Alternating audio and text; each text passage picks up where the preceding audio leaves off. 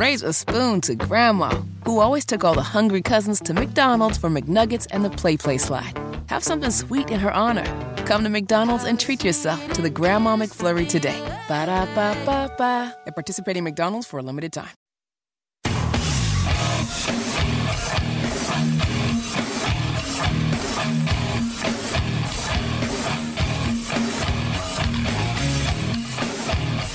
What in the hell do you think you're doing? Hey, John Boy. I'm telling you straight, it's my way or the highway. So anybody wants to walk, do it now. Hey, everybody, we're all gonna get late. And again, it's picked up. It's Darius Leonard, a pick six for the Maniac. Touchdown, I-N-D-Y. Yes, sir. Oh, oh the Dickens!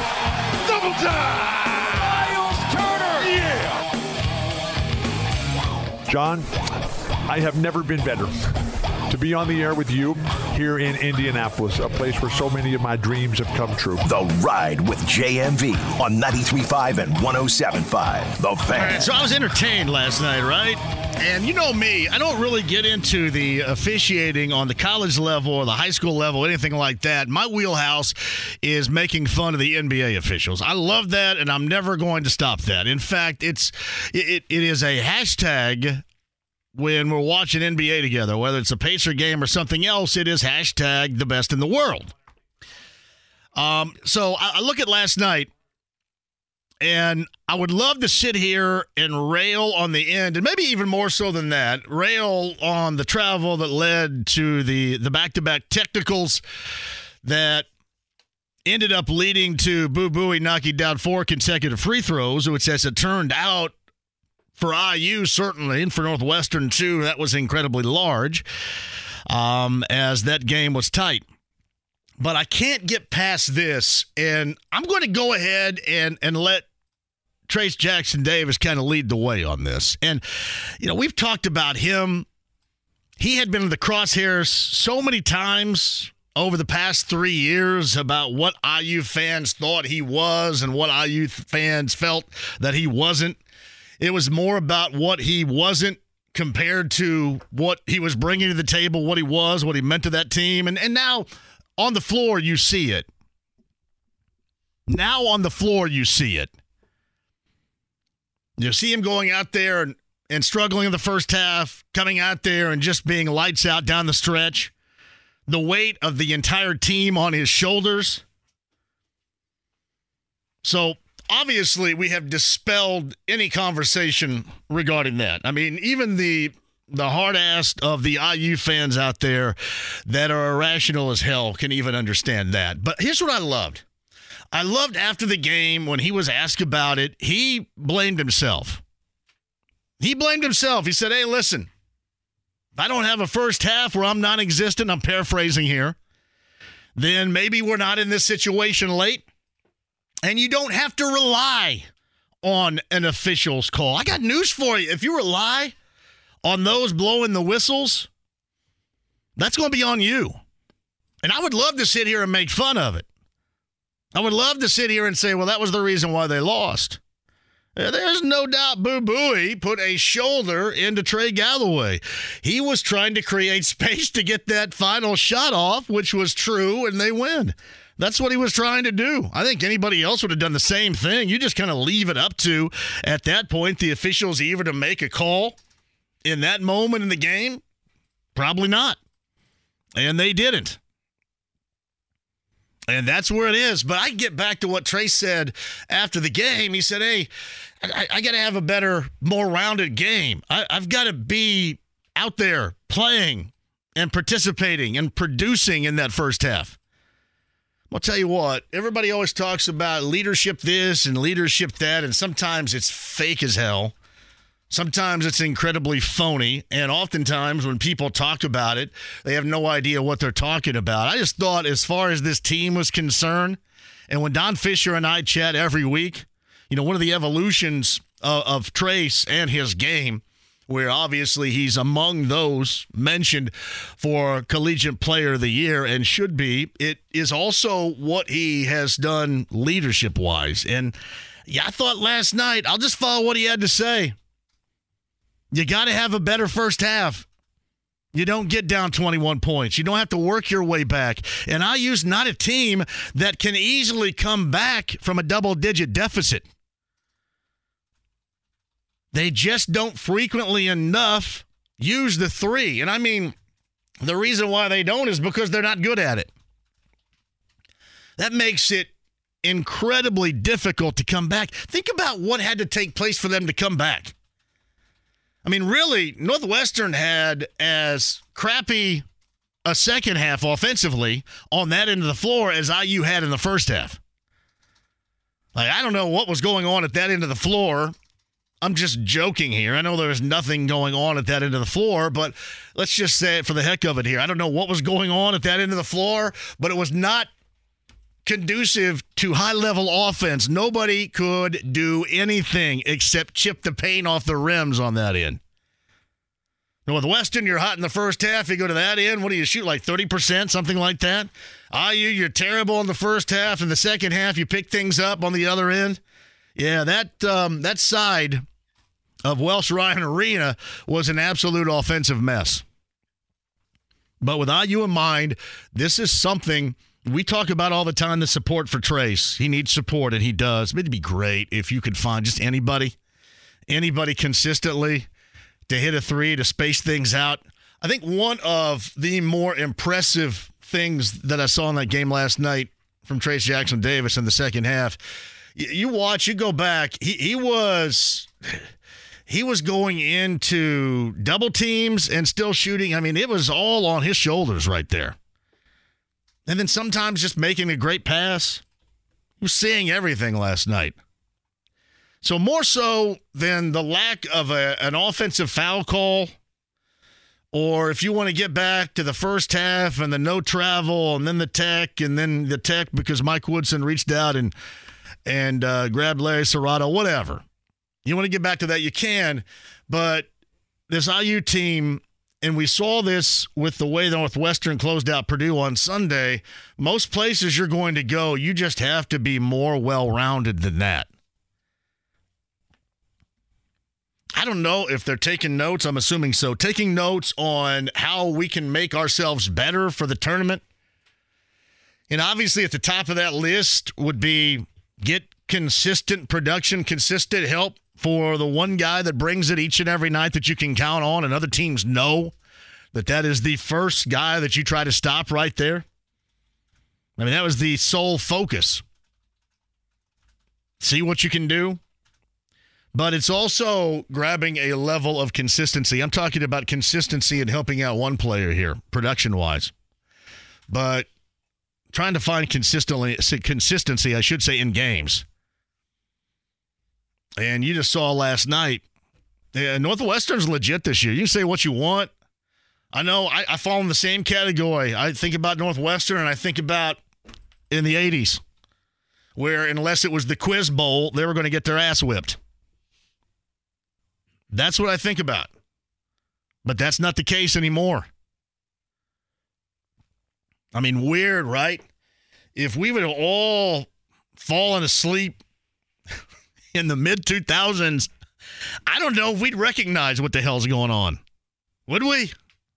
Just think if I woke up from a long nap, fell asleep in 2003. Oh, here I am. 2002, and here I am. I don't know if I'd recognize anything. What is that?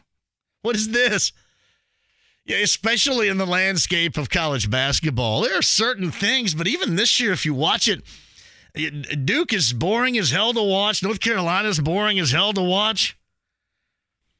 You watch number one. I was thinking last night, number one Alabama Tennessee. That's number one right there. And it does it does lead to some drama. It does lead to fun because there is clearly no clear-cut favorite here. And certainly Purdue is among those. But it is it is widely unrecognizable we were talking about this the other day. This is not a great example to give this year because they're not even in the ballpark of what they were a year ago and certainly what they have been in the past three plus years. But can you imagine You imagine, yeah, not paying attention and all of a sudden getting here now and looking at Gonzaga as a program compared to the only thing they were known about until 1998 was the fact that John Stockton played there. That was it. Anybody knew what that was. And now they're one of the uh, top college basketball programs.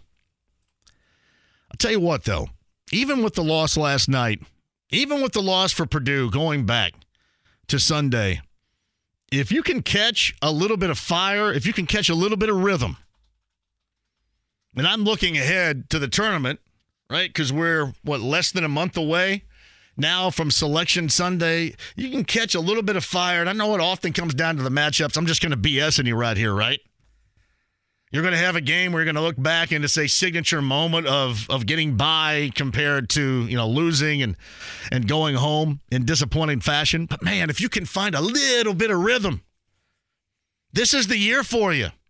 And I'm talking about both Purdue and IU. This is the year. Same way with Indiana State and the Missouri Valley. I know that they went through just a dreadful, was it end of December, certainly January month where they just lost all these games. I was feeling so good. And what are they, 19 and 9, somewhere in that neighborhood now, a game off the pace in the Mo Valley? If you just find a little bit, a little bit, and I guess the Mo Valley is going to be a one bid league. Find a little bit in Arch Madness. Can get yourself there. You think about Ball State, what Ball State has accomplished in year number one with Michael Lewis, Dennis Lewis. Think about the opportunities you're going to have there. But getting back to both IU and, and Purdue, on the national level, the national scope, if you can just get somebody to come along with you consistently, you have two forces that most of the time are there and are elite level difficult to deal with, i.e., going to get theirs. Just anybody else can come along for the ride. And believe me, you're going to get clocked if you do. I don't care who it is. Seriously. I don't care who comes off the bench. I don't care if whoever's off the bench hasn't played. If you can all of a sudden jump into that vat of consistency. Yeah, let's go. Jump on board. Some things you find out this time of year. Some of these things regarding IU we've known. Some of the things regarding IU we were already privy to, but the last night it's the the consistency of just the half of basketball. And again, more so than a lack of an official's call or whatever that mess was over near the IU sideline, whether or not Mike Woodson, you know, got them both. And Larry Scirotto made sure he gave one to Armon Hill too, because you go, wait a minute, that was a really weak tech. Now I'm going to tech him up because he, I have to because he touched me here. So if I give them both to Mike Woodson, then his ass is going to be tossed here. I don't want to do that because that initial tech was so weak. I, whatever, whatever. But if you take care and be more consistent in the first half, and then if you want to talk about play on the court, that lob that literally was the worst lob in history where Trayce was wide open and ready to slam it home. I don't know if I've ever seen a lob hit the top of the backboard like that. That looked like some of your jumpers last night. There's a lob I mean, it was a hell of an idea. It was. It's some eye contact and all. Hey, look at that eye contact. And then the execution just, wait a minute. That's one of those two where you like you're, you're, you're tracing, you're just incredibly athletic, and you go, well, I'm not even going to jump for that. Where is that? Yeah, hopefully some of these, and, and we have seen it with IU. I'll give you a great example. You go back to that Michigan game. I bet you 90% of you IU fans thought throughout most of that game they were going to get tagged with an L. Then they kind of wiggled their way out of it. You could tell last night, too, Robbie Hummel, continuously, as good as he is, at breaking down a game on Big Ten Network continuously told everybody, hey, don't go away. It's not trying to sell the game and keep everybody on board. It was because he fully expected IU to come back. But that's tougher for IU than it is for most teams. Uh, you're basically trying to come back in terms of if you're trying to come back from a double digit deficit if it's 1982. They just cannot count on making threes to come back and, and really they don't even look at it. Like if you you look late in that game when they chipped that thing down to eight and I think seven, I mean, and rightly so, every single time, man, they would dump it into Trayce. And there was one time cross court pass, he threw it over to Miller Kopp, and Miller Kopp did one of those those pump fakes and then passed it back out. And obviously he wasn't having a good night, and what was being said to him, you know, certainly wasn't cool. I I don't know what you do. Northwestern apologized for it. It was a blank you Miller chant. It's familiar. I, I know uh, we've kind of normalized it. We've normalized it. So what are you going to do? You're expected to play through that. So Northwestern comes out with a press release apologizing for it, and I'm I'm sure that they didn't dig it, but at that moment you probably could have got on the horn and said, "Hey, knuckleheads, can you st- shut that stuff up for a minute?" And you know, part of it is if you're Northwestern, you just you haven't been in this spot, whatever. You know, some of these Northwestern folks have never seen anything like this. Well, I'm saying most of these Northwestern folks have never seen anything like this. So, I mean, you want you want to get as many people on the bandwagon without having to kick people off. Nah, great game last night, great game, but IU could not not just get back, but not win the game. And there are certain lessons to be learned right there for that team, and some of which were already fully understood. And then others. That's one thing about this team. This team has, I don't want to say bounced back.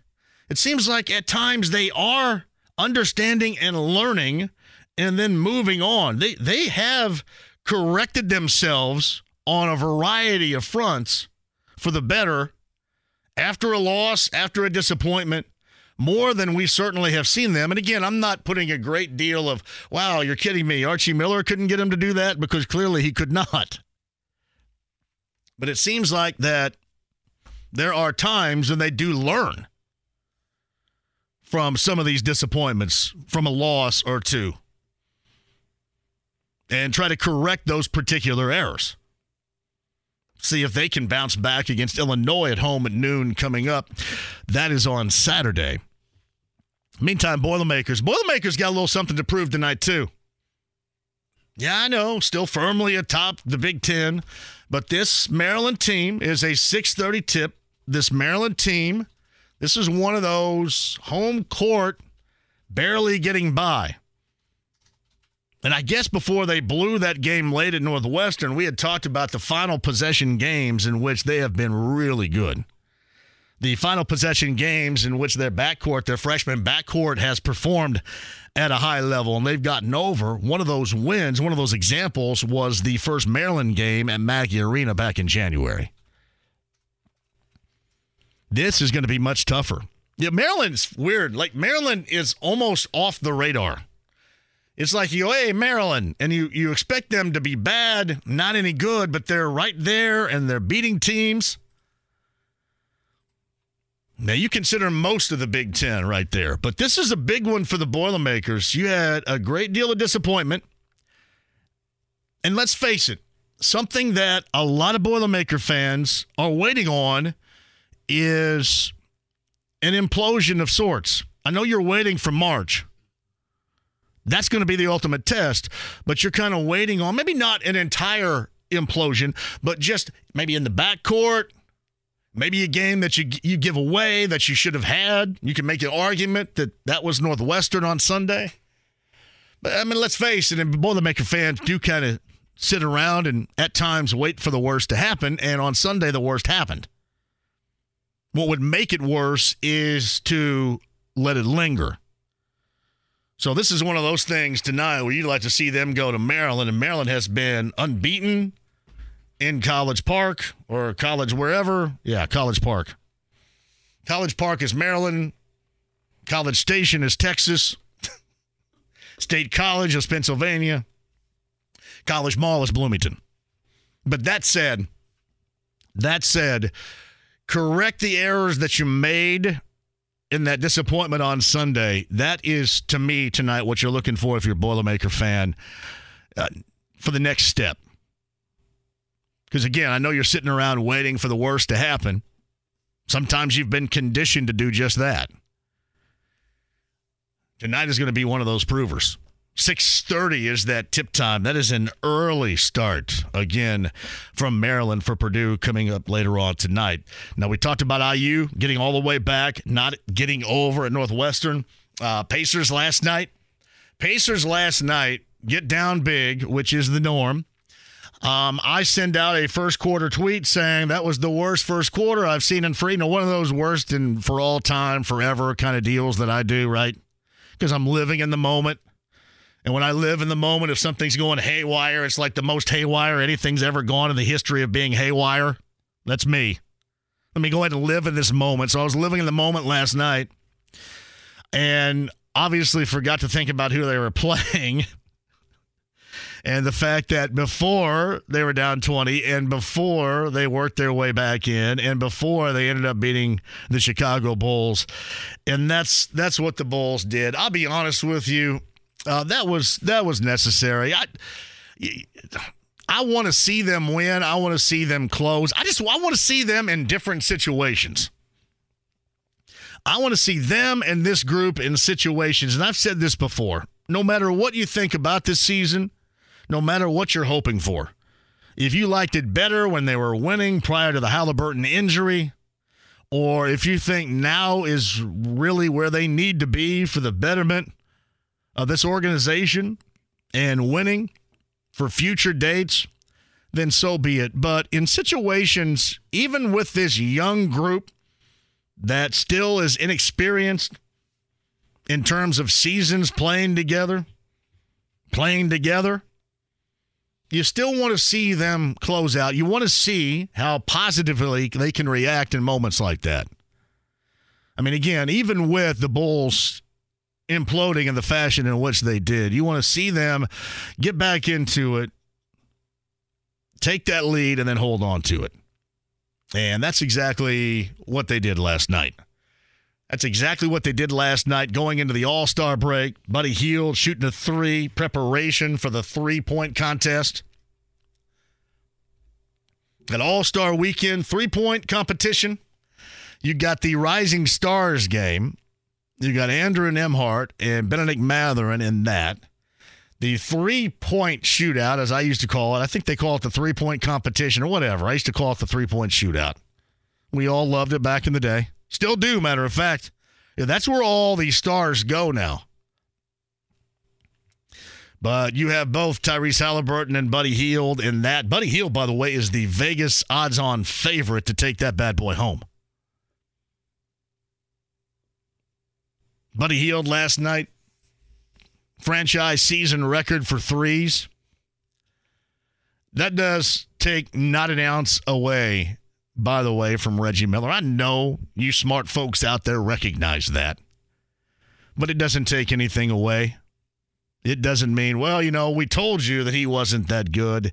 Well, if you believe that, you're a huge idiot because he was. He played in a stratospherically different era.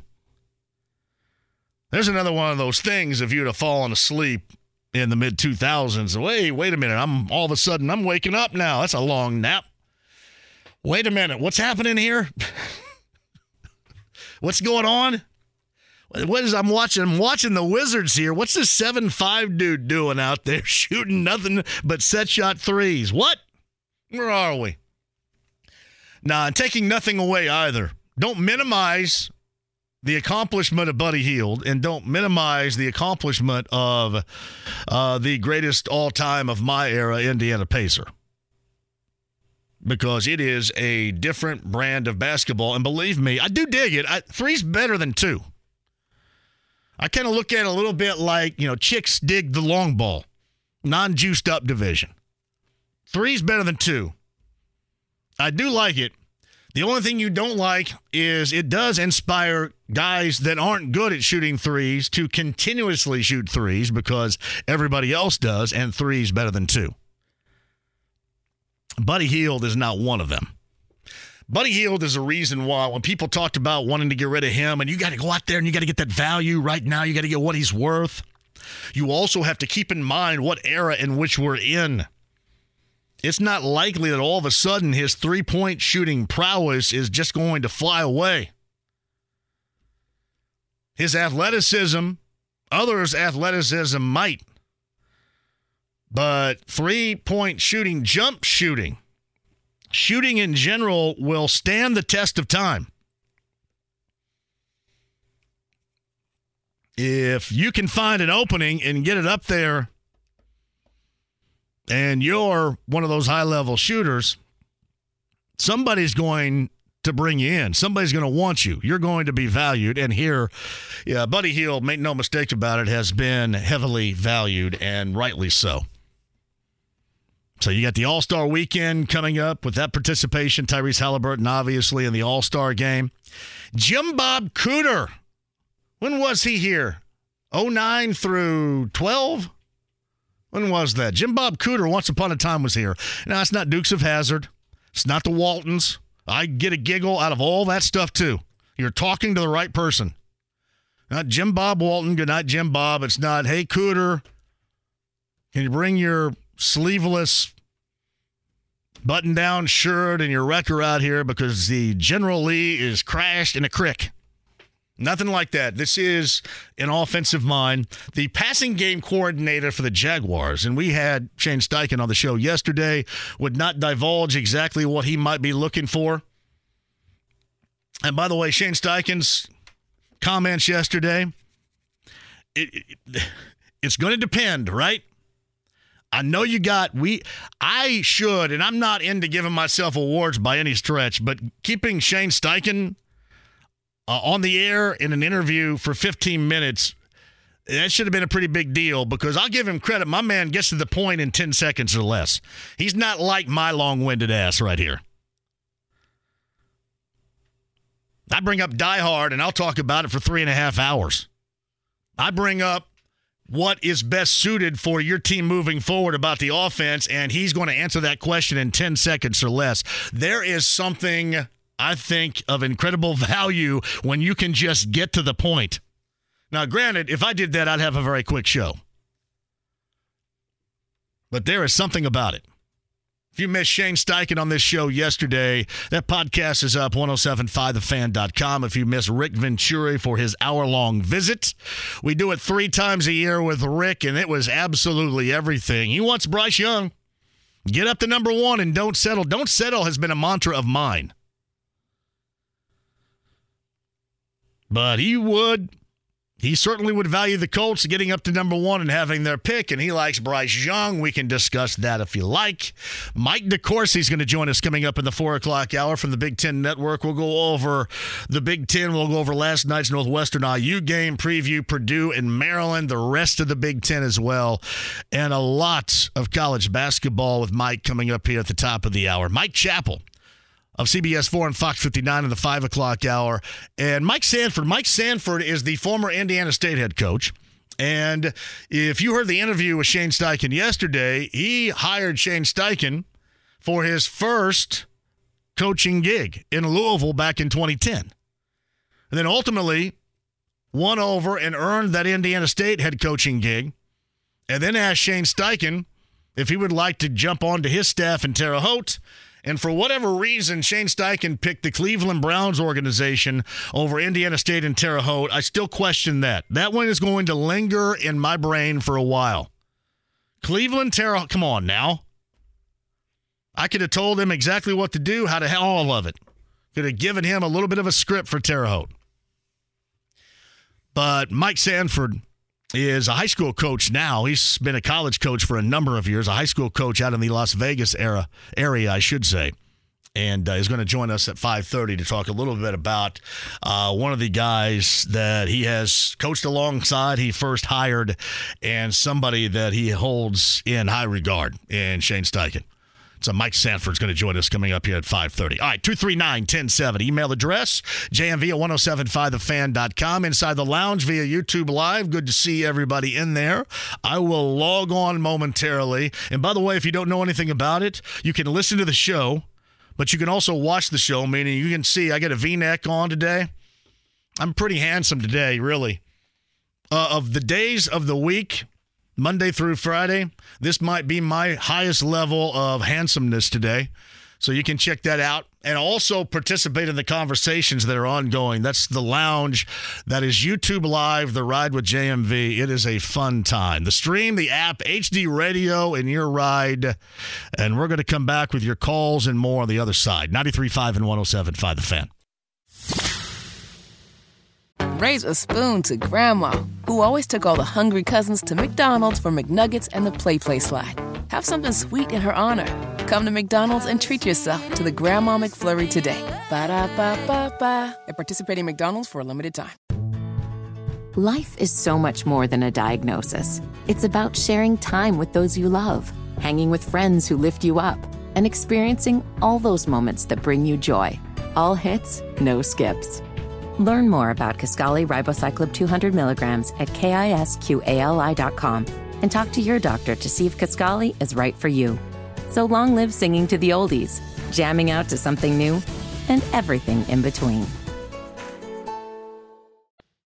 The Ride with JMV. Here's Johnny! Don't! David Letterman! Hi, David. I'm Grandpa. 93.5 and 107.5. The Fan. Mm, yeah, I saw the news you guys are sending me regarding Bruce Willis, a form of dementia. Mm. Oh, you hate that. And then the sad news today of the passing of Tim McCarver.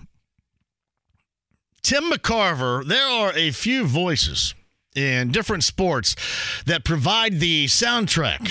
I call it the soundtrack, not the play by play or as the, the color analyst, but the soundtrack of my life. Loving sports, in this case, loving baseball. Tim McCarver would have been one of those. Joe Garagiola, Tony Kubek was one of those. I could come up with a variety. Vince Scully, one of those. But so was Tim McCarver. Tim McCarver is certainly a, a long standing fixture in not only a, a former MLBer, but a long standing fixture in calling games, doing the analyst work for games. And one of my favorite seasons of all time would have been the 1990 Red season. Of course, that was wire to wire. Me being a big Reds fan, you got to embrace the old days because the new days suck and are going to really suck. This new day is going to be awful. Like this year, like last year, for example, as a Reds fan, I really got to embrace what was it like the first week? The first was it the first game when Votto was mic'd up in Atlanta? I got to embrace one moment. That was it. The rest of it stunk, and it's going to be pretty much this season, probably worse than what we saw last season. So, as a Reds fan, you tend to embrace the old days. You embrace 75 and 76. You know, you talk about how you were robbed in 81 with the strike when you had the best record in baseball, yet because of the discombobulated way they decided to choose who represented in the postseason, they got no opportunity to do it. And certainly wire to wire in 1990. Taking out the Pirates in the NLCS four consecutive over the defending champion, Oakland Athletics, in the World Series. And that was one of my all time favorite seasons right there. It does. It, it does. From a modern era angle, Eric Davis, Barry Larkin, Dibble, Charlton, Randall Kirk, Jose Rijo. There's so many Paul O'Neill, Chris Sabo, Billy Hatcher. so many great names that resonate with me of players that I loved and providing that soundtrack. And I always thought just a tremendous baseball analyst in general was Tim McCarver.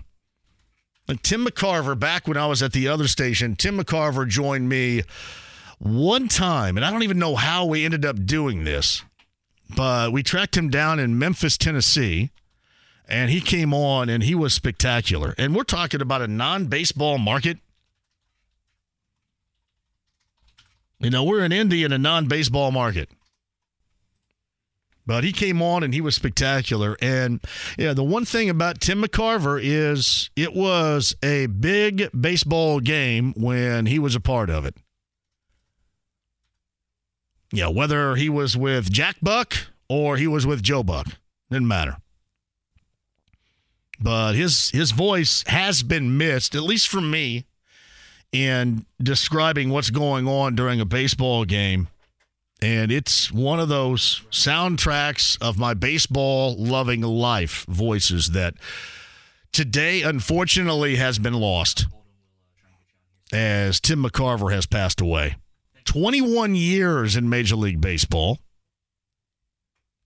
He was on the 68 Cardinals team that won the World Series. We don't like to talk about that because we hate the Cardinals. but just uh, a tremendous voice. And somebody is at the top of the list of all timers for me, uh, baseball wise. And, and see, I, I, even go back. I go back. I love Tony Kubek and and Joe Garagiola together. Loved it. But equally loved Tim McCarver. And RIP to one of the all time greats right there.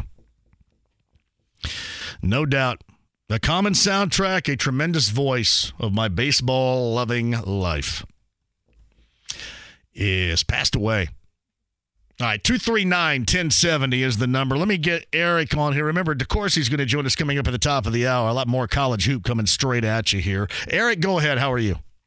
JMB, I love you, buddy. Hey, a uh, couple of things. Um, I'm hoping everything will work out with the Colts. I thought that interview you did yesterday was tremendous. But my question is is he going to be able to be on the same page with this general manager who has failed us in drafts in the past? And I wanted to ask you about your concern about. Let that. me tell you this: and, uh, Eric and Vincennes, and a shout out to Knox yes, County, and a shout out to Cole House Video. It's no longer there, but it was a staple for two for Tuesdays, and just a curtain going into the porn room. There wasn't a door. It was a curtain. There wasn't a door. There was easy no. access there, but no, Eric. Here's here's the way that it is. He has to. You want to know why? Because we, we have six years of a lack of results, right? Six years right. of evidence that his way has not worked.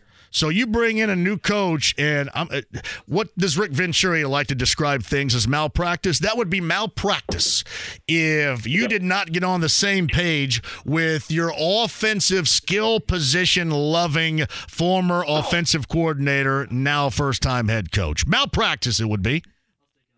Yep, you're absolutely right. I hope it can work out. Uh, the other thing I wanted to talk about Tim uh, Tim for just a second. Yep. He uh, he was the personal catcher for Steve McCarver. Uh, I'm, I'm sorry for. Uh, oh heck, he was with, with the Cardinals and they got rid of him. Bob uh, Gibson. Was he, no, I know he, he caught for Bob Gibson. Oh, you, Right, oh, you're talking about Steve Carlton? Carlton. Yeah, Steve Carlton. Yeah, I'm sorry. I apologize. Yeah, I mean, That's okay. Carlton wouldn't. Yeah, Carlton wouldn't let Bob Boone do it. Well, uh, McCarver certainly was a tremendous baseball player, but he was he was a stratospheric announcer, uh, color Yes, analyst, and that his, his voice to me has been missed. Uh, it, uh, John Smoltz, by the way, does a great job. Don't get me wrong, but Tim McCarver over the years has been missed, and he's going to go down in history as one of the greatest to ever do that. There's no question about it. He absolutely will, and I hope that uh, I hope baseball put him in the Hall of Fame. It's he's not in. I thought is he in the broadcasting Hall of Fame, or I thought he was in the baseball Hall of Fame. Is he not in either? Neither. Really? I thought he was in the baseball Hall of Fame. Well, You might check it, but I I don't think so. Check that, James. Check my work if you would. Hey, Eric, is are things held down in Knox County okay right now? yeah, things are things are good down here. We've uh, we've got a pretty good uh, basketball team over at VU, and uh, that power seems to be going strong. But uh, yeah, everything seems to be going good. Vincennes Lincoln's not any good anymore, are they? Why are they not any No, good? But I think I tell you who is, and that's uh, North Knox girls going to play for that trip to state. I've heard that North K Knox is pretty good. Bicknell's got something going on. I've always knew. I, I've always known that Bicknell could get something going on. Well, they don't have a police. They don't have a police department, JMV, but they got a basketball team. you don't need a police department as long as you got a good basketball team. What the hell, Eric? I appreciate you, man. Thank you, partner. Uh, you got it. What'd you come up with, James? What am I checking again? Now you were checking to see if Tim McCarver was a Hall of Fame. I could have done it already. I'll look it up right now. I thought he was. Maybe I was wrong. Maybe it's a Hall of Fame broadcaster I was thinking of. Yeah, I know chicks dig the long ball. And you are not the only one, Matt Collins, that remembers that. I just actually watched that commercial. Uh, Tom Glavine and Greg Maddux together. Always have a great deal of memory there. So it says here that Tim McCarver was an all star catcher and Hall of Fame broadcaster. Broadcaster. Thought. Hall of Fame broadcaster. Anyway, McCarver was broadcasting some Cardinal games a few years ago. I think he got the Ford Frick Award, which is the Hall of Fame. That's exactly what I was looking for. I thought it was one of the two. Broadcasting Hall of Fame. Man, it was just, I loved listening to Tim McCarver. And there were some, and you get that everywhere, right? You get that everywhere. Everybody's down on Romo right now. I still think Romo was fine. I, I never went overboard with Romo as being Kreskin of NFL broadcasting games. I just kind of take it for what it's worth. But you just when he when he sat down there and started yip yapping, you knew it was a big deal. And McCarver was the same. And and again, in part is the fact that one of my favorite baseball seasons of all time was certainly one that he broadcast in 1990. Skivvy says, quote, what am I checking again? Wait a minute. Where am I? Are you doing your, impression of James? Wait a minute. Where am I? What are we doing? What is this thing again? Uh, what? Check one, two. Uh, Doug's up next at 239 1070. Sometimes you got to take it, James, so just get used to it. What's up, Doug? Hey, John. Um, wanted to tell you, uh, Tim McCarver, the Cardinals won it, the series in '67. Yeah. Um, beat Boston, I think, and they lost to Detroit in '68. They lost in 68. Yes. Hmm. Jim Northrup's triple in Game Seven beat Gibson. I think I And just I, just remember the Denny McLain storyline from '68. That's what I remember Yeah. the most. Yes, yes. Thing I also remember about Tim McCarver wasn't he Steve Carlton's personal catcher? Yeah, that's what Eric the caller just brought up. He was Steve Carlton's personal catcher. Now, was he that way with the Phillies too?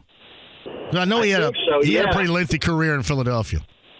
Yeah, and I think McCar- or Carlton won like 27 games in 72, and the Phillies won like 54. Well, certainly the World Series of 1980, right there. Because I, back then, I was uh, I was a big fan of George Brett. I'm always a Reds fan, but I was a big fan of George Brett when he was chasing 400 back in 1980. Ended up hitting 390. They lost in the World Series to Philly. That was one of my my larger downers of my baseball loving career. Yeah, Tim McCarver was a monster. No doubt about that. Booth, no question. Doug, thank you for the man. call. I appreciate that. David says this Tim McCarver was to baseball what Pat Summerall was to football. Uh, I can get down with that comparison, Dave. Quick break and we'll come back. Mike DeCourcy, top of the hour, Big Ten Network. Chappell's going to be here. Mike Sanford's a former coach along with Shane Steichen. Mike Sanford is a head coach now, high school wise, out in Vegas. He's the former head coach at Indiana State. And Mike's going to join us coming up at the five o'clock hour. His background, what he knows about Shane Steichen, who, by the way, joined us yesterday. And if you missed that, you can find it online, 1075thefan.com. That is a podcast. Shane Steichen, the new head coach of the Colts, and me yesterday. 93.5 and 1075 The Fan. Raise a spoon to Grandma, who always took all the hungry cousins to McDonald's for McNuggets and the Play Play slide. Have something sweet in her honor. Come to McDonald's and treat yourself to the Grandma McFlurry today. Ba da ba ba ba. At participating McDonald's for a limited time. Life is so much more than a diagnosis. It's about sharing time with those you love, hanging with friends who lift you up, and experiencing all those moments that bring you joy. All hits, no skips. Learn more about Kisqali Ribociclib 200 milligrams at kisqali.com and talk to your doctor to see if Kisqali is right for you. So long live singing to the oldies, jamming out to something new, and everything in between. The Ride with JMV. If peeing your pants is cool, consider me Miles Davis. 93.5 and 107.5. The Fan. Yeah, shout out to Greg. I got to mention Glenn Braggs, too. Now, that Reds wire to wire 90 team. Not only was he awesome, but he also married one of the ladies from En Vogue. if you already didn't have enough going for you, go ahead and do that too. We actually talked with him. What was this? Maybe four years ago? I was doing a lot of the old school Reds. Norm Charlton came on. I think he owns a, a some kind of fishing business. But had a lot of those guys from that wire to wire season come on. It was pretty awesome. We mentioned that in terms of the news of the passing of Tim McCarver today. You know, one of the the voices all time for me in baseball, and certainly a great player in his own right with the Cardinals and the Phillies. Baseball broadcast Hall of Famer. Uh, Tim McCarver passed away earlier today, and you also get news. I saw this from Jim Irsay's Twitter account. Our condolences to the family of Larry Coyer, who is being laid to rest tomorrow. Larry was our defensive coordinator for our 2009 Super Bowl season. A great man and a great coach. So, RIP to Larry Coyer, who has passed away. From Joe. Hey, JMV, jumping back to Rick Venturi's interview, could listen to him every day during the football season. I just heard you say three times a year. I need to do what they can do at your place to get him on weekly. You can make it happen. I love having Rick on. He does, I think it's three times a year, Joe. It may be four before the draft, before the start of the season, and then after the season. So, yeah, I guess it is three. But he was spectacular yesterday. If you missed any of it, the podcast is up there, 1075thefan.com. RD just brought something up regarding the late Tim McCarver. He had a country album, and RD, I believe when I had him on my show at the other station, it was to talk about that as well. You just have jogged my memory. I believe he was on there to talk about his country music album and being such an incredible voice in baseball. Well done, right there. I believe that's the case. And I didn't treat him like the infamous Jim Cerrone interview back in the day.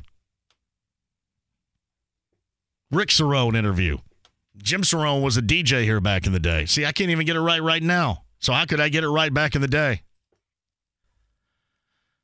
True story, though. A country music album. That's one of the reasons why he came on. Had him on one time. And he was glorious, don't get me wrong. This is from Matt Carlson. JMV, I just saw Carson Wentz in the Whitestown Meijer. I'm wondering why he's back. Is he making amends with Irsay? All right, so we're going to have yeah. Matt. I'm sure you speaketh the truth from what you see, but we will probably have people question whether or not you saw, actually saw Carson Wentz. Maybe it was somebody that looked kind of like Carson Wentz. Were you sure that it was Carson Wentz? Now, I know all the jokes are coming.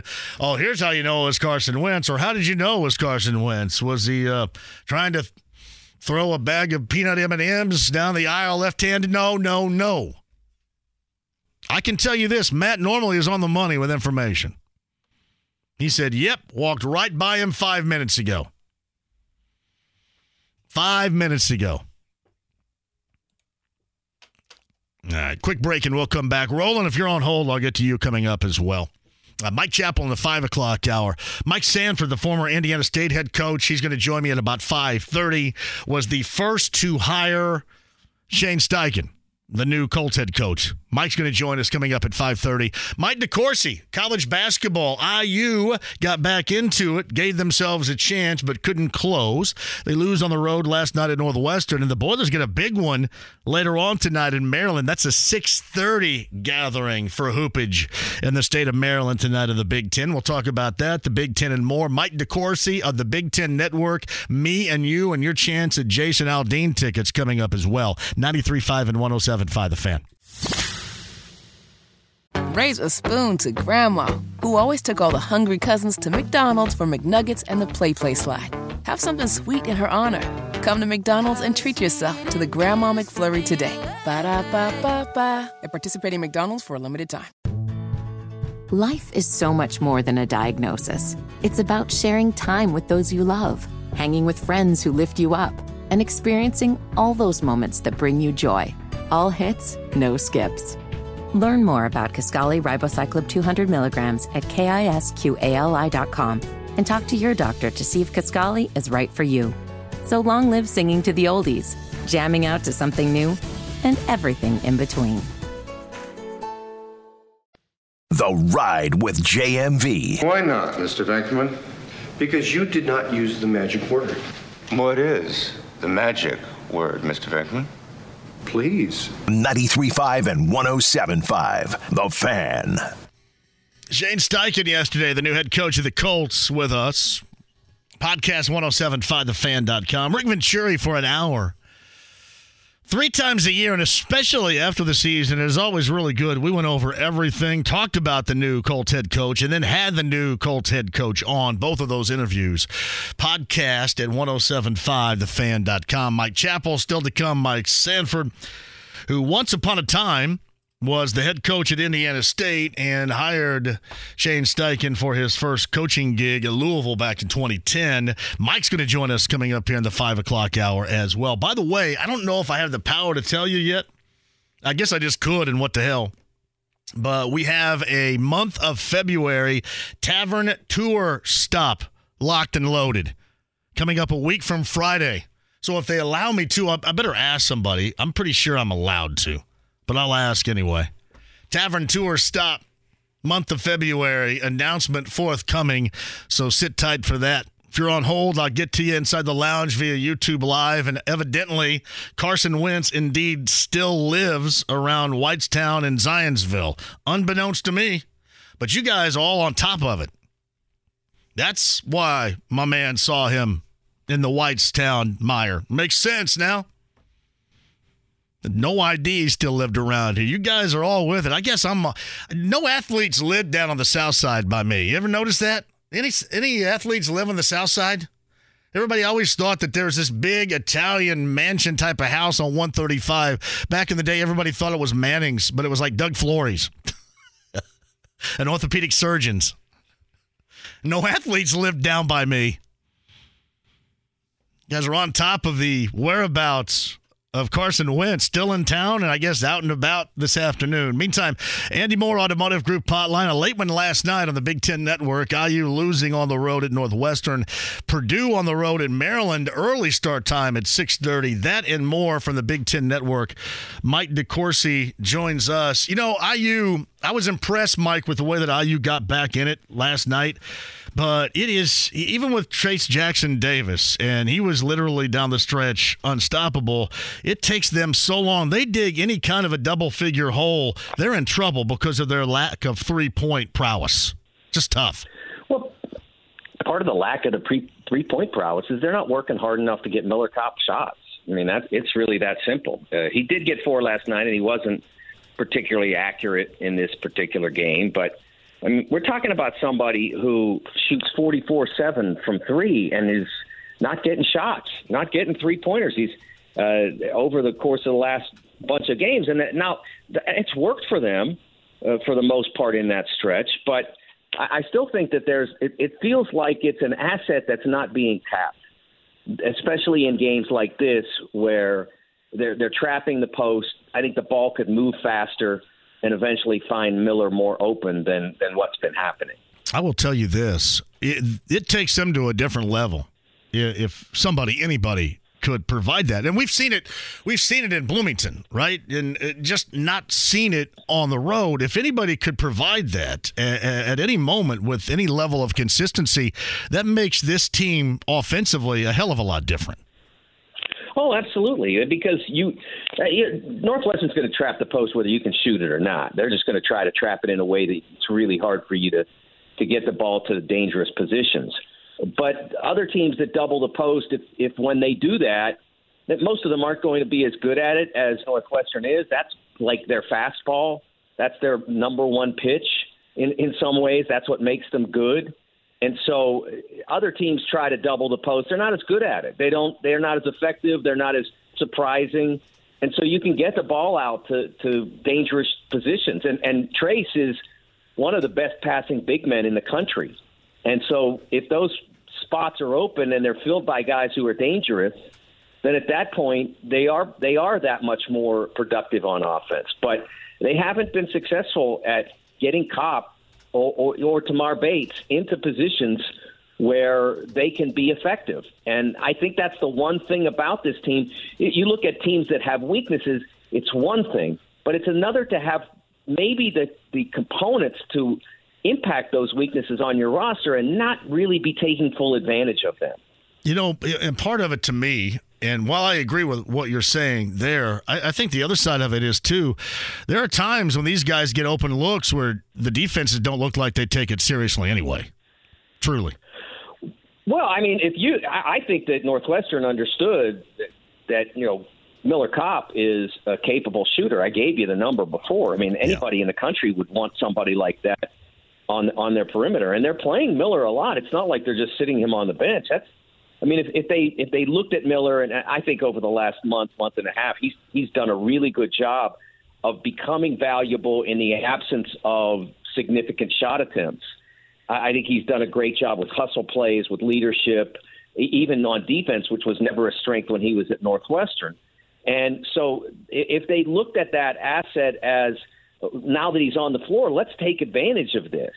I just think that's one place where this team, eh, again, if if they didn't have a guy like that, they'd wish they did, and now they do, but they don't take advantage fully you guys are all over on the Big Ten Network, and rightly so. Um, doesn't seem like that the uh, national attention is there for Northwestern yet. And, and, I guess uh, I'm an older dude, and you know, remember Northwestern to when they would be dominant in the Quiz Bowl, but certainly not in basketball uh, back in the 1980s or any time, for example. How big of a story is what we're seeing with Chris Collins's team unfold before us this year? I was joking with someone on the po- on a podcast today that if Syracuse were having this sort of quote miraculous season where you get picked 14th and instead you're second or 13th, second from the bottom, and instead you're second from the top, that all the Syracuse people that are in the in the broadcast media would not shut up about it. But it, here you have Northwestern, which has one of the great journalism schools in the country, and print guys all over the place, and they're not writing about it. I mean, this is a great story, and you're almost hearing nothing about it uh, Chris Collins as a National Coach of the Year candidate. Why is his not, name not coming up in that conversation more often? When you talk about what I said, second from the bottom, predicted, and with good reason because they lost two regulars last year after last year's te- season was over. One of them went to Duke and one of them went to Carolina. And those guys are gone. Okay, we're much better now. I mean, now how, if you can make that happen, you are doing an unbelievable job as a head coach. And uh, I think Chris Collins, uh, who came into the season, you want to talk about getting uh, a really rough, having a really rough summer. Anytime somebody wrote an article about college basketball and the quote hot seat, his name was way near the top of those, and it was, and it wasn't just because it was alphabetical. Uh, they, they, he had a really difficult job ahead of him, and he's done it beautifully. So Mike DeCourcy of Big Ten Networks with us via the Andy Moore Automotive Group hotline. I want to double back to IU for a moment too. Where are they right now? I know you do, um, you know, the uh, you, you kind of size up the uh, brackets uh, for Big Ten Network. Where, where, do you have IU locked in right now? And you know, let's just say they, they catch a little bit more because the one thing about this team, Mike that I have gathered, certainly better than we have seen in a while, is th- these guys will learn uh, and move on. They, they have, I think, taken mistakes and made it better for some of those mistakes given where they are right now. But where are they now? Where do you think they will be at the end of this year going into March in the tournament here?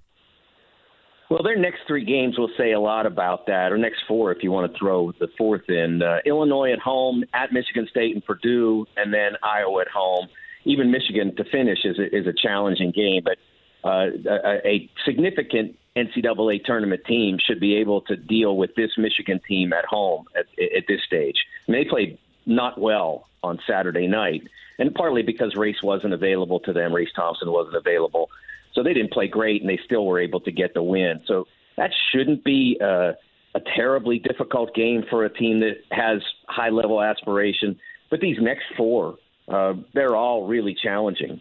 And they're the kinds of, at least the home games against Illinois and Iowa, are the kinds of games the teams that want to be seeded three, four, five. Uh, those, those are games you win. And then whether you can win at Michigan State or at Purdue, I mean, those are really difficult, uh, difficult environments, difficult teams. Obviously, there's a variance in the in the degree of difficulty there, but they're both very good. If they could go three and one through this stretch, I think they challenge again for a top four seed. Uh, if they if they go two and two, I think they hold themselves in the in the ballpark of a five or a six. Mike DeCourcy joins us. A big one for night for Purdue or two night, I should say, for Purdue, coming off that loss to Northwestern on Sunday. An early start against Maryland, and, and Maryland has been really sneaky, not sneaky good at home. They've just been really good at home, but sneaky good throughout the course of their schedule to this point in the Big Ten. What are you looking for from this Boilermaker team, bounce back wise, after what took place in Evanston Sunday?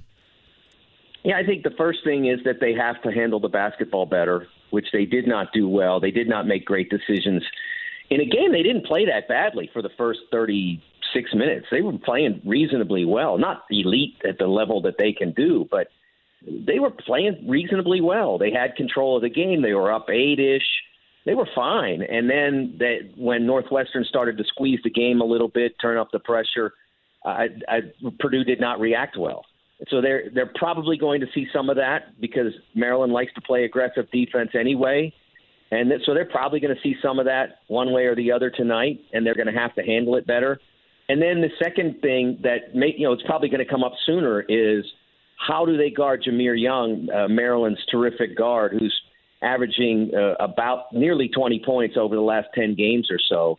Uh, he's become a really dangerous offensive player for them, and there's not a natural matchup for Purdue in that. Jahmir's a little smaller than most of the players that Ethan Morton is really effective against. Usually bigger wings that he can match with size and strength and and and attention and make it difficult. Jahmir's smaller, quicker. So do they go with that, or do they try to just match him straight up with Braden Smith?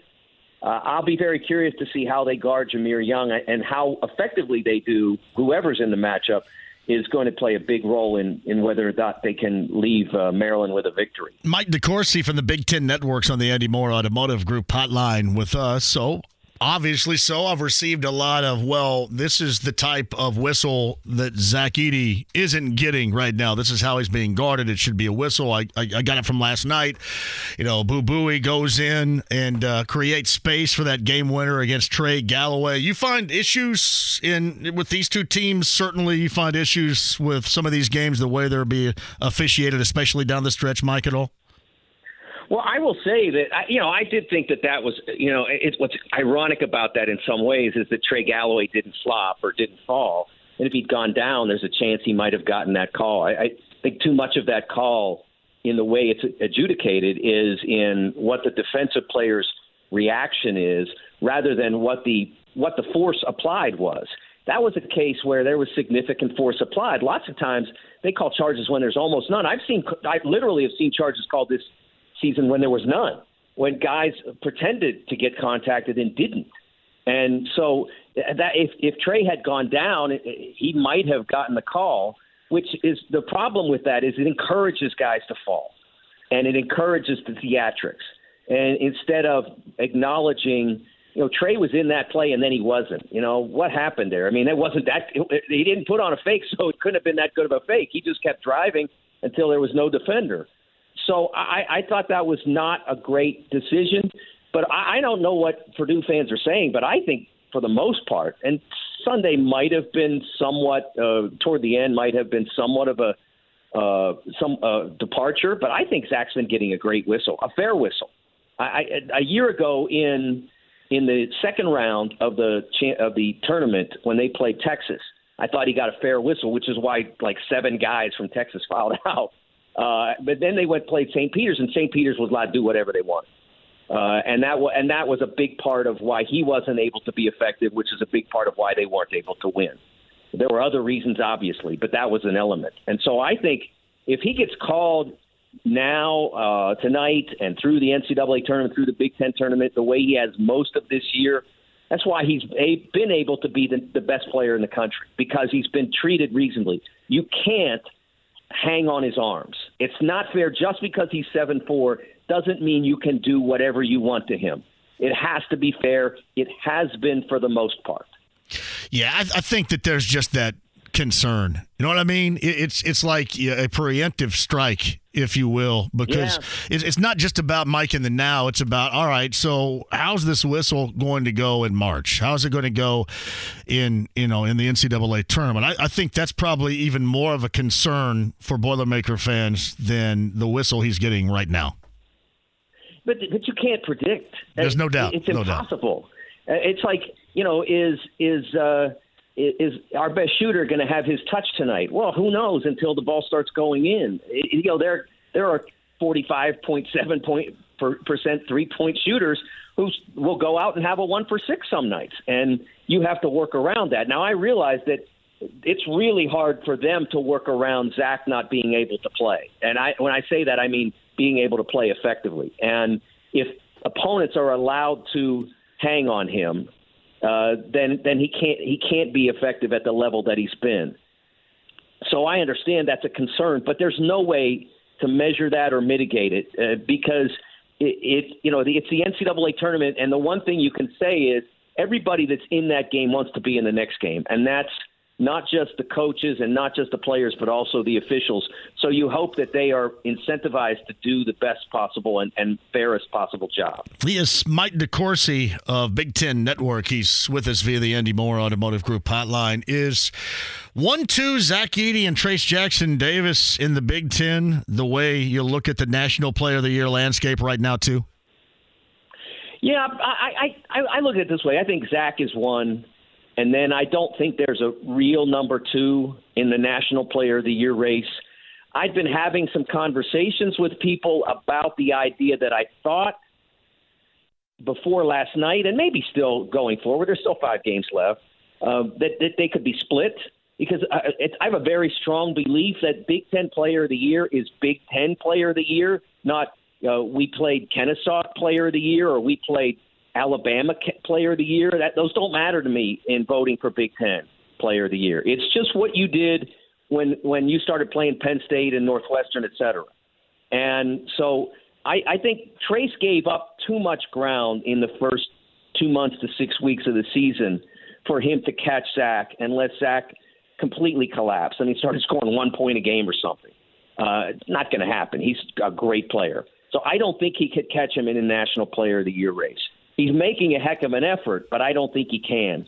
But Big Ten Player of the Year for me, he still has five games. Last night wasn't his best, but he's had some unbelievable. And even even at that, he still still went for twenty and ten and eight assists. So I guess the the, the big thing wasn't that he didn't win, but it, it, he's he's doing a phenomenal job, and he is very much alive for me in Big Ten Player of the Year. I hope that more people will judge it that way, whether they judge it for Zach or Trayce or anybody else. I hope that more players will, uh, more more voters will take that approach because I think it's the way it should be. Mike, I talk to Don Fischer every Friday, and we, we go back and obviously talking about Trayce Jackson Davis, Southsider. We're Southsiders, and he he is showing me not just on the basketball floor, but he is he's showing me us a, a level of leadership verbal leadership on the floor during the game stuff that has evolved from a spot where I never thought we would see it. And like last night after the game, when he said, Hey, listen, um, put it on me because it was the first half when I was not existent. They count on me to be there at all times, and I wasn't. And that's ultimately what, paraphrasing here, cost us the game. That is a level of leadership along with what you see on the floor. And, and that evolution of him as a, a full basketball player has been incredibly noticeable, especially this year. You the same as far as what you have seen vocally, leadership wise from Trayce? Yeah, I, I, I will say I'm not surprised because I had a conversation with him, a nice chat up in Minneapolis uh, at the Big Ten Media Day. And I mentioned to him, I noted that he will almost certainly now finish top three in points, rebounds, and blocks. And look, Kent Benson isn't there. Alan Henderson isn't there. Calbert Cheaney isn't there. They're all in those categories at some point, but top three in all three of those categories by the end of this season, Trayce Jackson Davis will be the only person that can say that. But he also is the only person of all those names I mentioned and many, many more that can say that his participation in the NCAA tournament has been limited to one first four victory and then getting blown out in the first round. And that's it.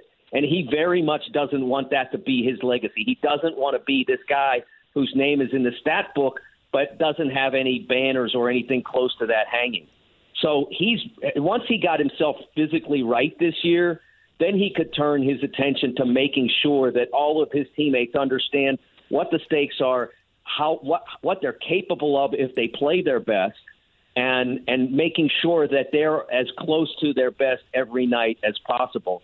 And I think he's done a phenomenal job with that over the last six weeks. All right. Uh, besides the the game tonight and recapping the game from last night, give me some games in the weekend that certainly you're going to be hard targeting of games of interest as we approach the the final stretch of this Big Ten regular season, Mike. Yeah, well, I think uh, that uh, one of the games that I would focus on for sure uh, would be Saturday night. Excuse me, Sunday night. Uh, uh, the Big Ten Network will have on our air at uh, 6:30 Eastern Time. We will have, for your pleasure, the uh, Northwestern Wildcats and the Iowa Hawkeyes, and uh, it's. I think that's a really significant game for both teams. They're both fighting to try to figure out where they'll be seated in the NCAA tournament, as well as Northwestern. I don't think Northwestern is sitting there thinking, you know, we could win the Big Ten. I think that they're trying to finish as high as they can it would be really an achievement for them to, to get a double bye in the Big Ten. I don't think even their 2017 NCAA tournament team did that.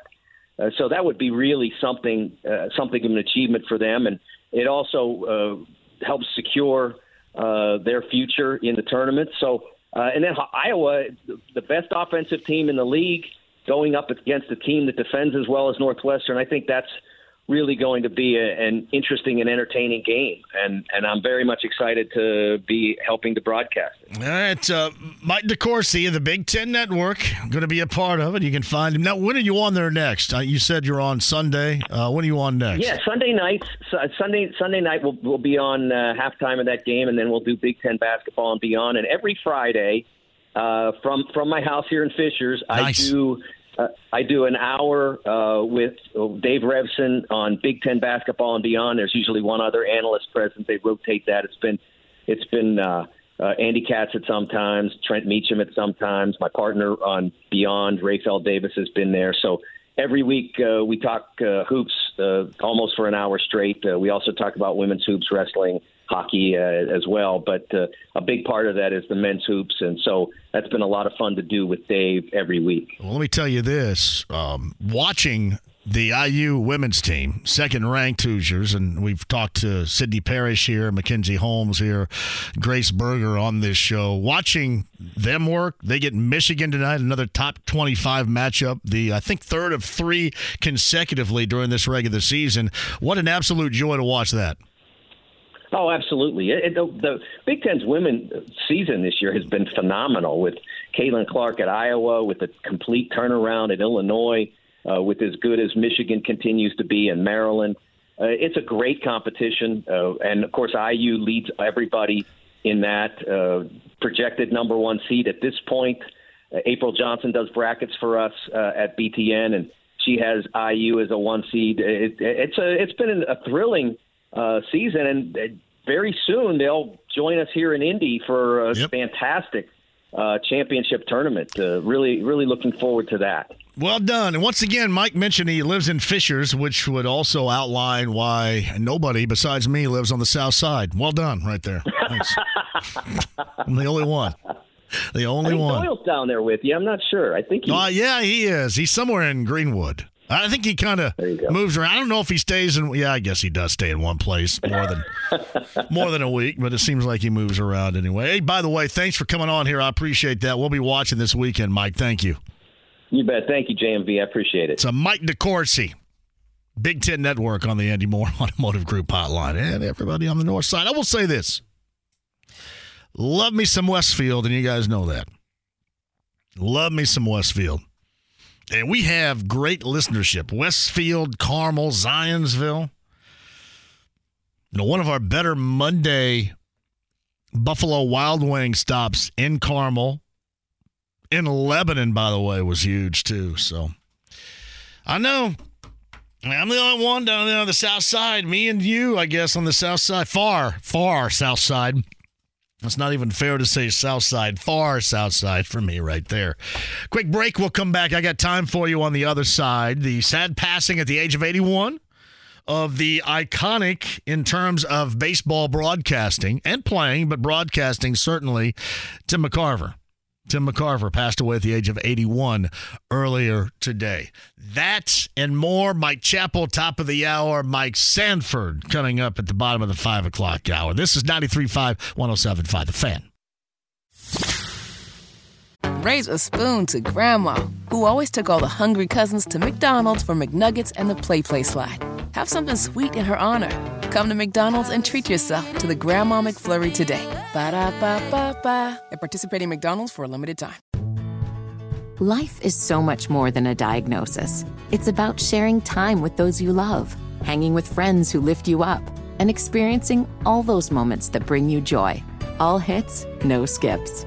Learn more about Kisqali Ribociclib 200 milligrams at kisqali.com and talk to your doctor to see if Kisqali is right for you. So long live singing to the oldies, jamming out to something new, and everything in between. The Ride with JMV. You take drugs, Danny? Every day. Good. So what's the problem? I don't know. 93.5 and 107.5. The Fan. Mike DeCourcy podcast, 1075thefan.com. Big Ten Network, IU a loser last night at Northwestern. Last time out, the Boilermakers a loser at Northwestern. Tonight, Boilermakers on the road at Maryland. The tip time again is at 6:30 tonight. Uh, we'll have a full recap for you coming up on tomorrow's show. Plus, 100 days out from the greatest spectacle in racing. Speedway Prez Doug Boles joins us on the show tomorrow. 100 days away. Now, I brought this up earlier this week because you guys are asking me, right? You guys are asking me, why have we not heard who the Carb Day Entertainment will be as of yet? Uh, like in the past, as you normally remember, it was sometime around the Super Bowl, maybe a little bit after that you hear. But I will say last year, uh, I think it was a bit of a struggle for them to find exactly a combination to get in there. May the, or check that March the 24th, a year ago was when we officially found out that Kings of Chaos and Rick Springfield were going to rock the mics like vandals. That's when we found out. So I don't know if we're going to find out anything tomorrow. I don't know if it's going to live up to anybody's expectations. I have no idea be nice that it would. It's easy for me to say, hey, just tell Roger Penske to sink uh, a couple hundred thousand dollars into it. I, I guess I feel comfortable in saying it. But I'm not so sure we're going to find out coming up tomorrow from Doug Boles anything on that front. And as you, I, I, normally, I don't beat around the bush. I ask, I say, hey man, go ahead and give me some hints here, and let's see if we can take off. I don't even know. Normally, he will like send me a text and go, hey, uh, what do you think about this? What do you think about that? I haven't received that, so I don't know where they are with it. as I've always said, it it normally doesn't matter to most of you. I mean, we're out there doing our thing, doing a show. You guys, we're all carb dang things up. So I've said this before. You could have me go up on stage probably and make fart noises with my armpit. And then everybody go, oh, yeah, that's great. You're going to win a Grammy for that. But yeah, as it stands, it would be nice. Get something that you could really sink into. It'd be nice. But I know that it was a struggle a year ago. T. Shaw says this Tell Doug Boles we want real eyes and situation gray for Carb Day. You know what? For me and others that were digging on the 90s, going out to the Bluebird or the Vogue or back in the day at the patio, Jake's in the 90s, that's what we saw right there. And remember, I chased around Kelsey for Realize. Every time Realize played at the Bluebird, I was front and center. I was digging on some Kelsey back in the day with Realize. Hey, JMV, I just listened to your interview with Shane Steichen and wanted to say I really enjoyed it. Nice flow and good questions. Really liked his answers. Seems like he's genuine, laser focused guy. Yeah, there's um there's not a lot of long-winded winded answerage going on there. There's not. I would bet if you go back, there are probably two or three answers to my questions where he went longer in than 15 or 20 seconds in his answer. Most of them are like 10 seconds or less. And I mentioned that yesterday because watching the press conference and the way that he responded to questions, and then you know I listened to Matt Taylor and JJ Stankevitz do their thing over at the Colts complex, and I, I thought to myself, yeah, you're going to have to be loaded up. So I was actually working like three and four questions ahead. Now, will that change? Because I wondered this and I didn't ask him this yesterday, but I wondered this. I was actually talking to Jake Query last night, and I said, I bet you he has not done very many, if any, radio interviews. Like where he's on his phone talking to me. Now, he obviously was with Matt and JJ. They were in studio, so there's that that back and forth. And I think Jake and Kevin will have Shane Steichen at the combine when it's here in town in a couple of three weeks. So that's that's a little bit more comfortable when you're sitting across from somebody like that. But I bet you that's the first time or one of the first times he'd ever done anything radio wise like that on the phone. I'm just guessing. I just am guessing there's probably not been a lot of opportunities for the offensive coordinator of the Eagles to be put into that interview position. Again, guessing. But no, he did get straight to the point each and every time. And if you missed any of it, the podcast is up 1075thefan.com. Shane Steichen on the show from yesterday. To the point indeed. Quick birthday shout out. Jim McCann in Southern California is an everyday P1 listener to this show.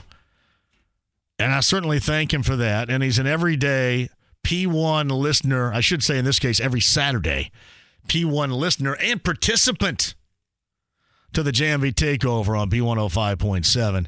Uh, he is a lover of sports in central Indiana, in the state of Indiana. Jim McCann is in Southern California. You've probably heard the name before. Jim is celebrating his birthday today, and happy birthday to Jim. Absolutely outstanding. It's from Rex Hampton. So Trayce is not the first or the second best player in the country. Has Mike DeCourcy even watched IU this year? Yeah, he didn't. Now, in, in the Big Ten, yes, because I asked the question do we see front and center here, player of the year in the Big Ten being an Edey and Trayce kind of show? And are we seeing that now on a national level? Was the comment.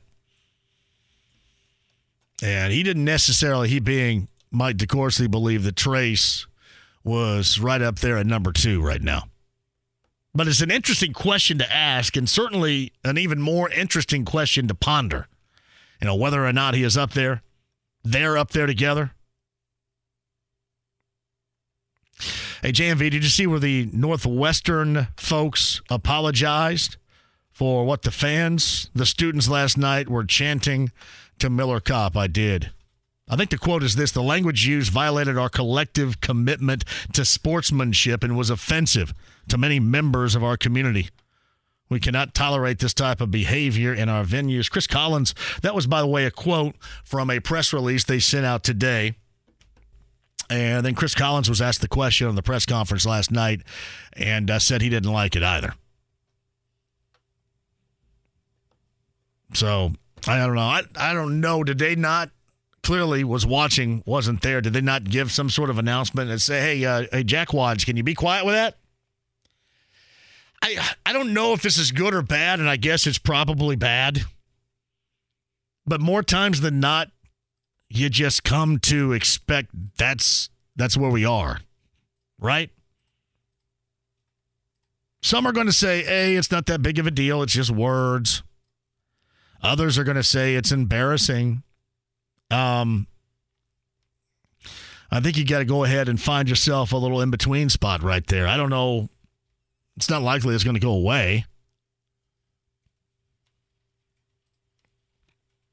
Like Chris Collins was talking about last night how he and Miller Kopp are still tight and how Miller Kopp will always be a, a part of that program. Again, easy to say, but, you know, if you're a former Northwestern player and you bail, I don't know if the same would be had if if they would match up against uh, what's what's his name Young, who's at Duke, and then uh, Pete Nance is at North Carolina. I don't know if the uh, a similar thing would happen. I'm assuming so, but uh, that was an, uh, um, not so much an apology, but the damning of the consistency of the chance, which was blank you Miller Kopp last night at Welsh Ryan Arena.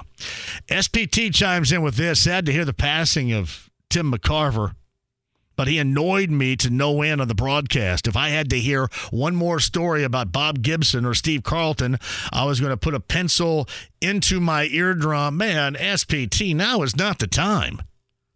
The guy passed away today, and he is one of the all time greats no matter what you think about his 60 stories of pitchers that he has caught for.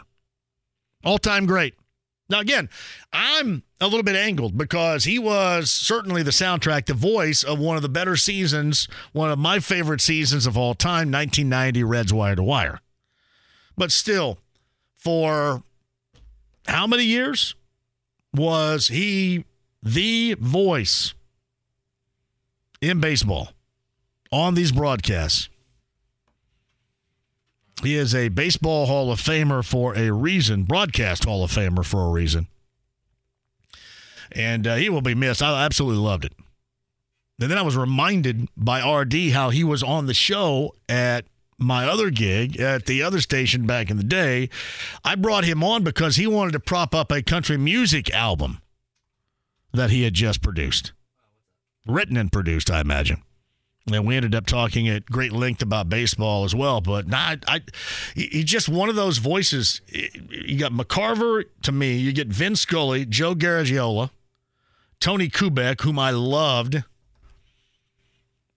Joe Morgan. I love Joe Morgan doing baseball games. A lot of Reds fans didn't like Joe Morgan doing baseball games. I love Joe Morgan doing baseball games. But Tim McCarver for me is right up there. Right up there. He passes away today at the age of 81. Tony's at 239 1070. Tony, jump on the show here. How are you? Good, you? Great. Go ahead. Uh, my first like intro question, not the main one. Mm-hmm. Where is Trayce projecting right now to go in the draft?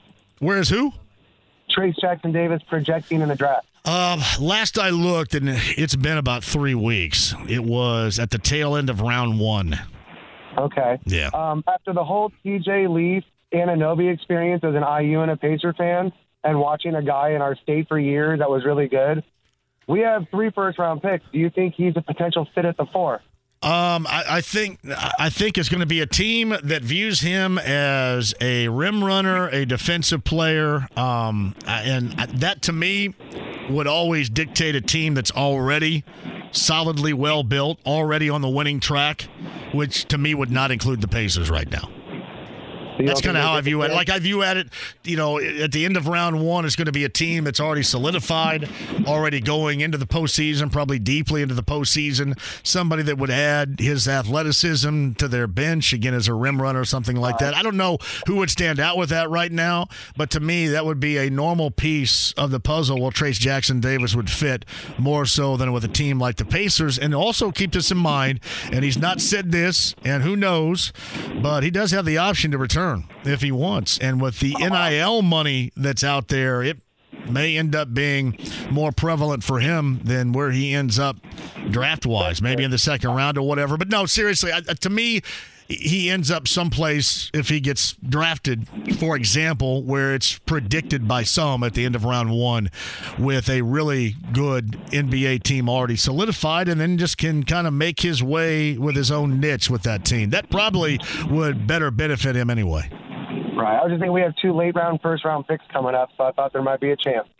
I would I'm wonder, a- yeah, yeah, Pat, I'm Tony, Trayce. I'm a homer. Uh, yeah, uh, Tony, and, and thank you very much. I'm glad that you are too, because I love the fact that he's getting the accolades that he deserves right now.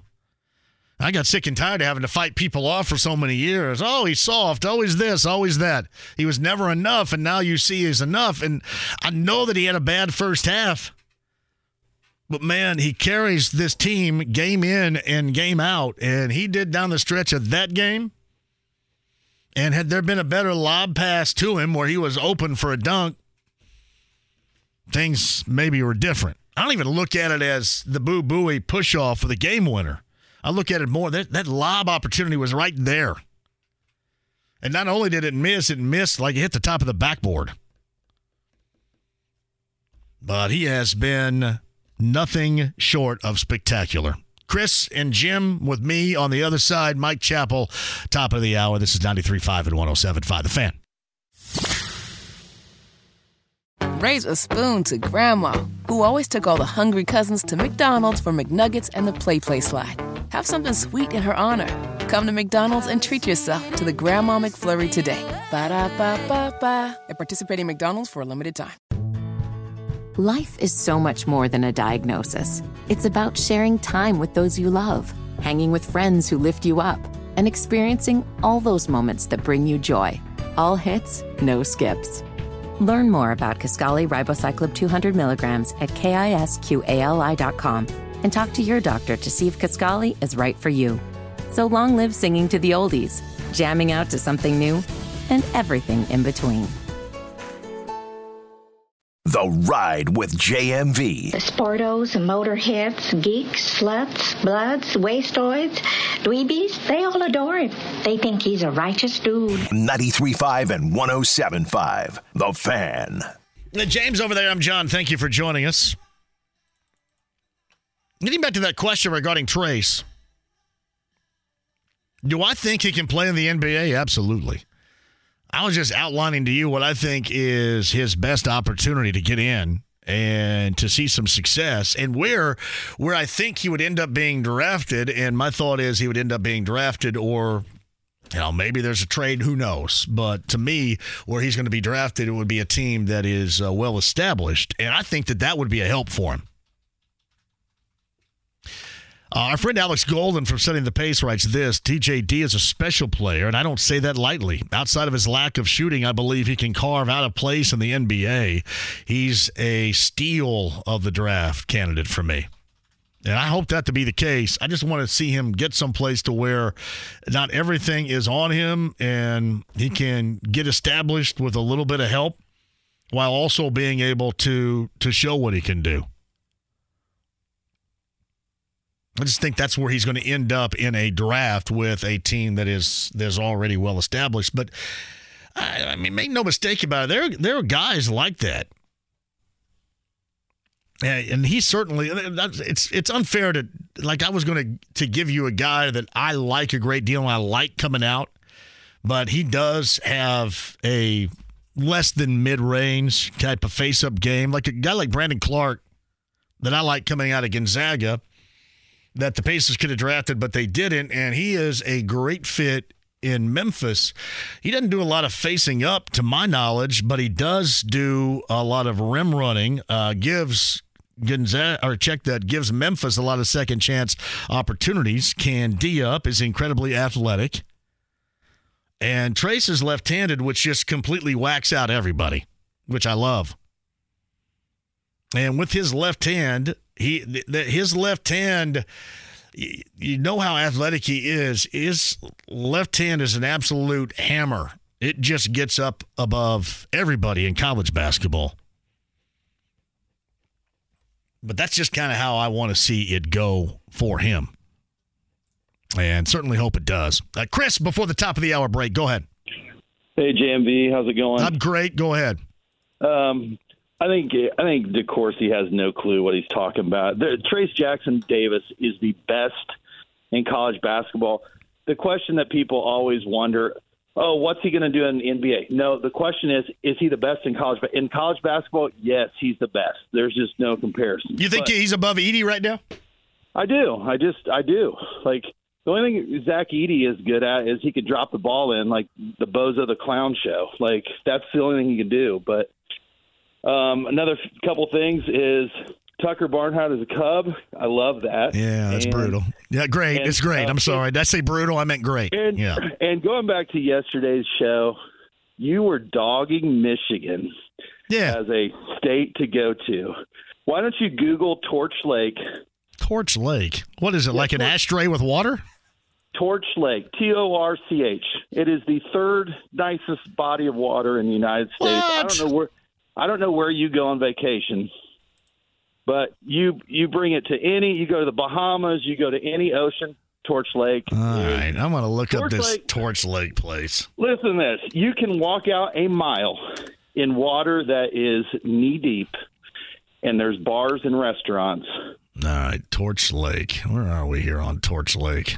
I'm looking, Chris, on Torch Lake. Where in the hell is Torch, Lake? Google and do images. That is, uh, yeah, I'm right. Well, that's way up there. That's Canada. That's not Canada, bud. That's Michigan.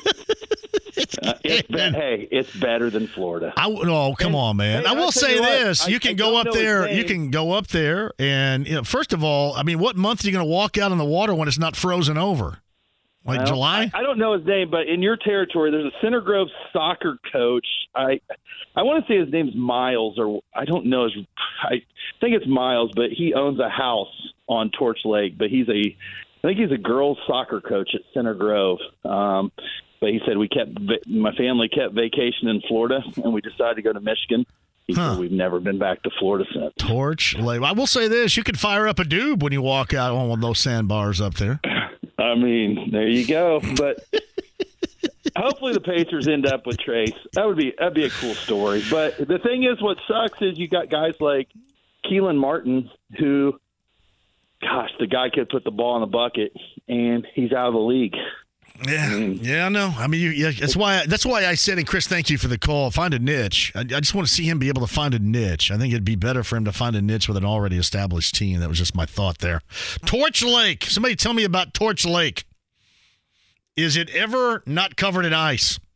Quick break. We'll come back. Mike Chappell and more. Mike Sanford, former Indiana State coach, was the first ever to hire as a coach Shane Steichen. Mike's going to join us bottom of the hour. 93.5, 107.5 The Fan.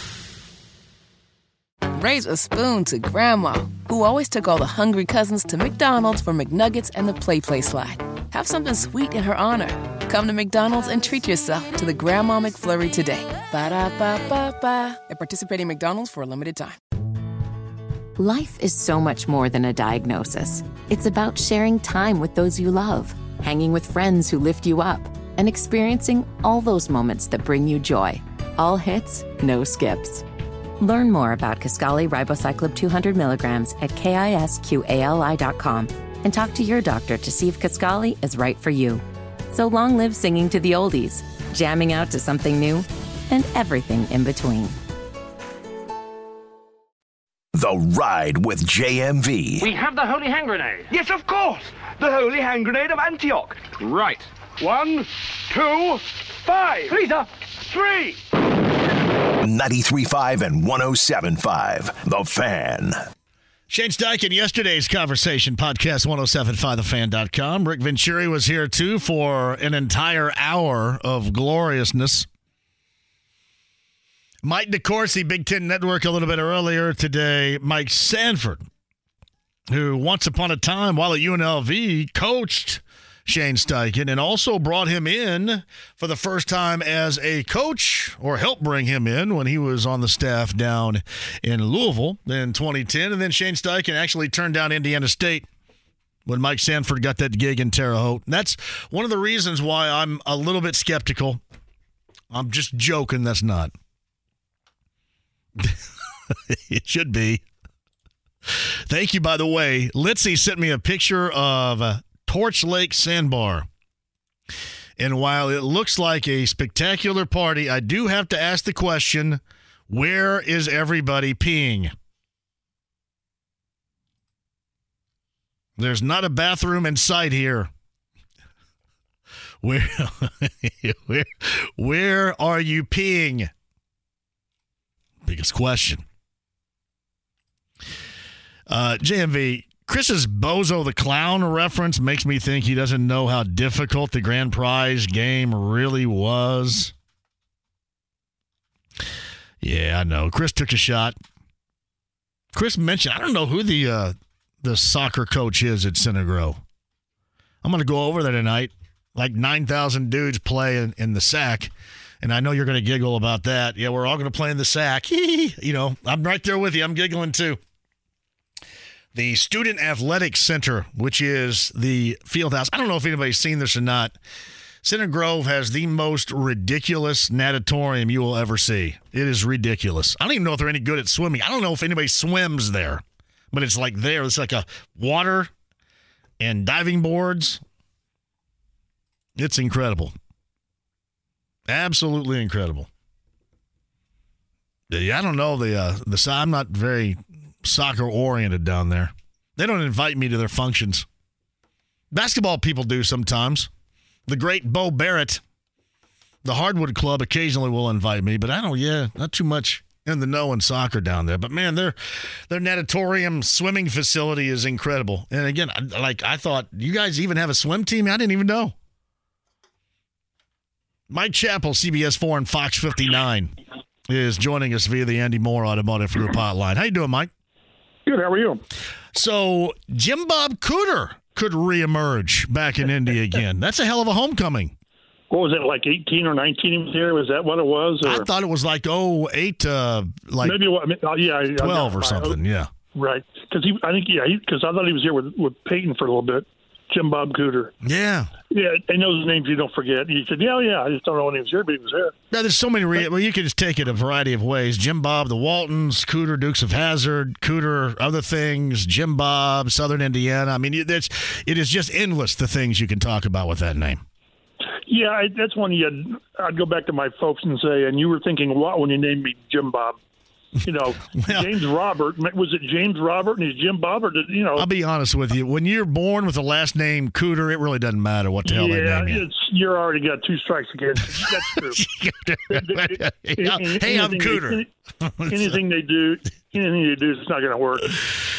I've got to come across two or three names like that in my career. Even yeah. at Anderson, there were some people at Ippen Lapel, and it just didn't. Yeah, it's you know, thanks, Dad, but no thanks. Hey, I did. You, you, you can't disguise that last name at all. You're right. Yeah, I, I, did want to ask you this because you, have been so long up at Anderson and, and covering the high school level, and you brought this up via Twitter after Northwestern upset Purdue on Sunday. Is it weird for you to watch Brooks Barnhizer play for Northwestern, considering that you used to watch his dad play? And, and Mark is a tremendous friend of mine who is still now the head coach at Lafayette Jeff. And I know that Brooks only had two points last night, but he has been significant. He had 19 against Ohio State last week, significant in what this Northwestern team has turned into, and it's really cool to see. I tell you, in my years in Anderson, it was like the golden age of basketball. We had Indiana All Stars with Ray, Mr. Basketball with Ray Tolbert, Rick Lance, and all these guys at Anderson. And and and the counties were great with, with Lapel and Franklin and and people. And Barnhizer can he he can simply shoot. He, he can shoot. Uh, but yeah, and then you see their their kids playing. It first hit me. Oh, it's been probably eight or ten years ago when when Blackman, w- w- James Blackman was coming yeah. through Marion, and scored like 56 or 58 to break his dad's record. Well, I was there when his dad set the record uh, against Anderson, like in a semi-state or something back, whatever whatever year that would have been. So, in, in all the Teagues that are running around, I, I, I covered his dad, Sean, at Anderson. So it's just crazy that that I guess if you live long enough, that stuff starts happening. But again, I, whenever I see that, I, I, I still see Mark Barnhizer raising up and and shooting. Uh, too bad they didn't have threes back Oh, yeah. there, and, Yeah. and he probably had maybe five assists for his career because you know he's a shooter. Like yeah, like like a lot of those guys, they're shooters. Yeah. And why would I give it to you when I know I can hit this There's shot? no doubt that's that was his philosophy too, and he he has he has been one of over his career the best coaches in the state of Indiana. I mean, he, I- I he didn't simply know- and I, know that he I've seen it firsthand. What's that? I didn't I didn't know he was still at Lafayette, Jeff. Yep, he's still there. He is still there. Braxton, his his uh, first son plays at Trinity. I believe is that uh, D two and a I, I forget what that is, but Braxton a great kid. Actually, Brooks and Braxton are tremendous, and Braxton is still playing, and Brooks plays at Northwestern, and Mark is still coaching, and uh, he's he's one of the and I, I've seen it again firsthand. uh, One of the best coaches to ever coach in this state, And regardless of what. Well, you know, what about you know the titles or what about this? Now, and he has been everywhere from my high school at Eastern Green to Westfield um, to Elkhart Memorial to Lafayette. Jeff, um, he was coaching down in Alabama for a number of years. He, he just has been one of the elite level coaches, and still is.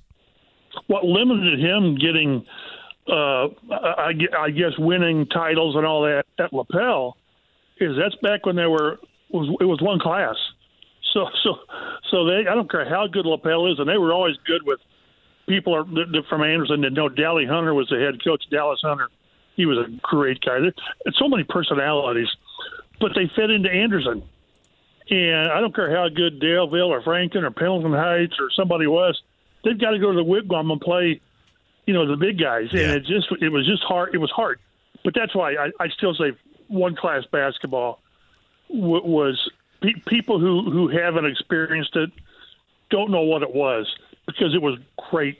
And when it, when a small school upset a Richmond or an Anderson, Madison Heights or Highland, or a Marion or Muncie Central, it it made their it, it made everything.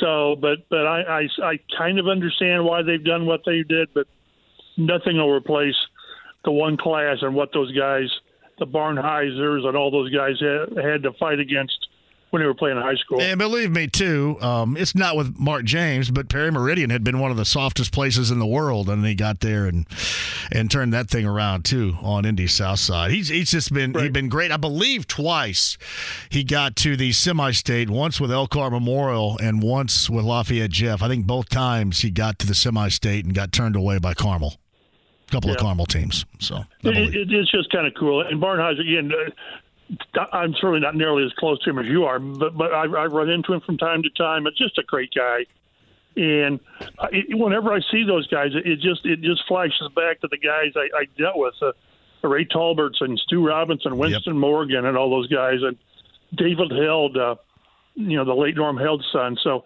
just a great time, and uh, but good good good for Mark and, and good for his son. Yeah, no doubt about that. Brad and Brooks, Brooks and Braxton both uh, just in, incredible kids, no doubt about that. It's Mike Chappell.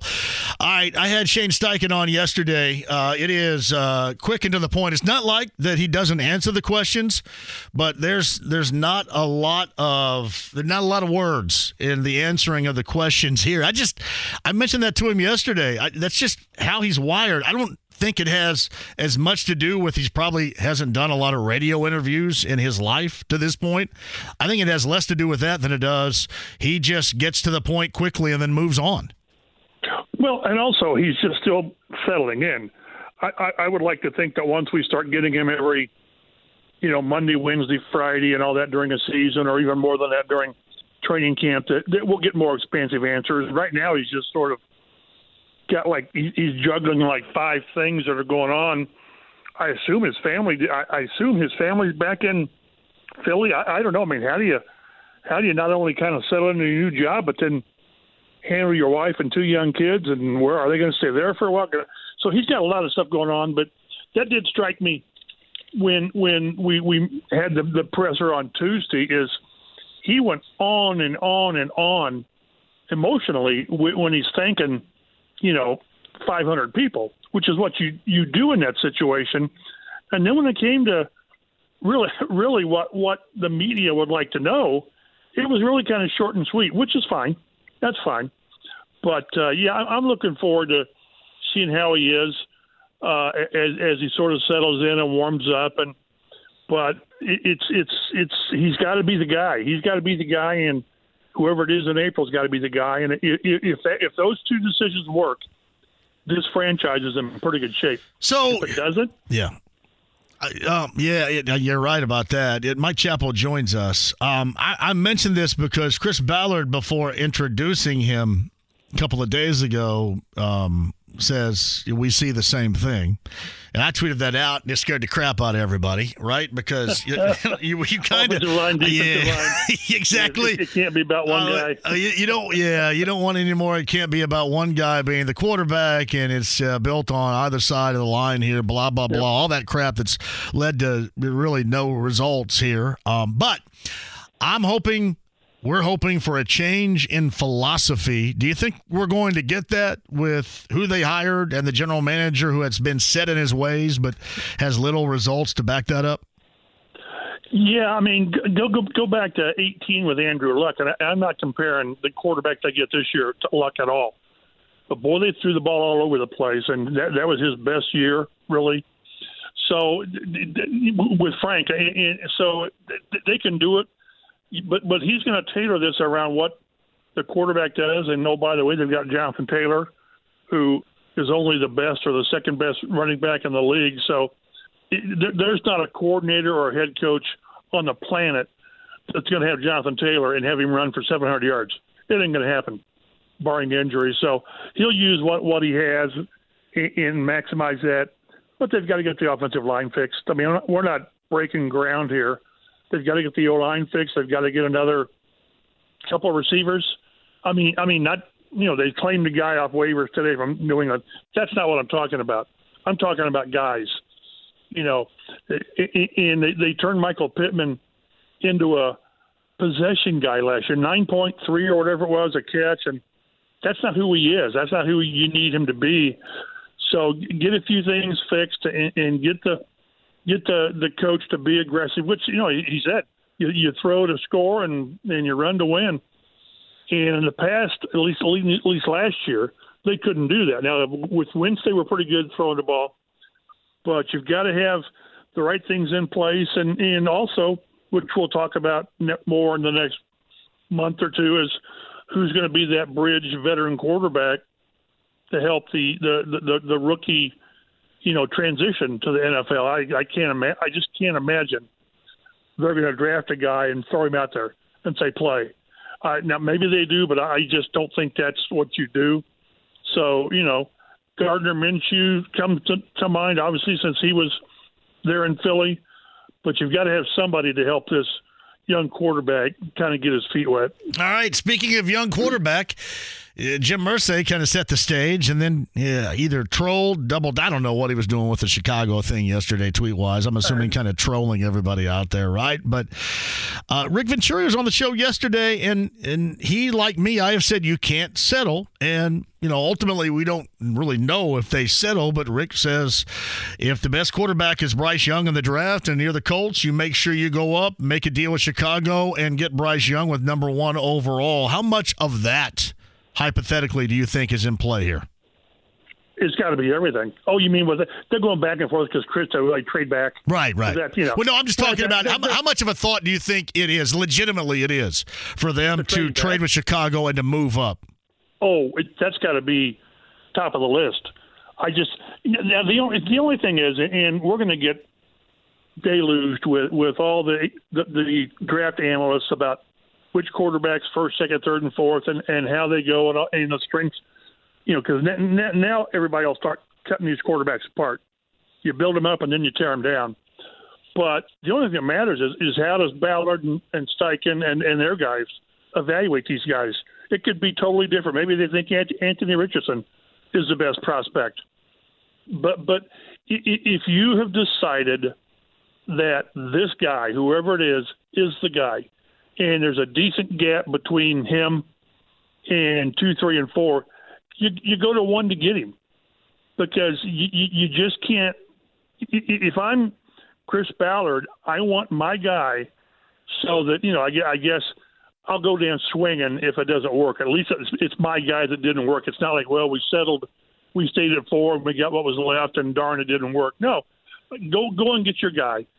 Now I kind of thought that maybe there's got to be a a grunt level to what you won't give up, but probably not. I, I just think you go and do it.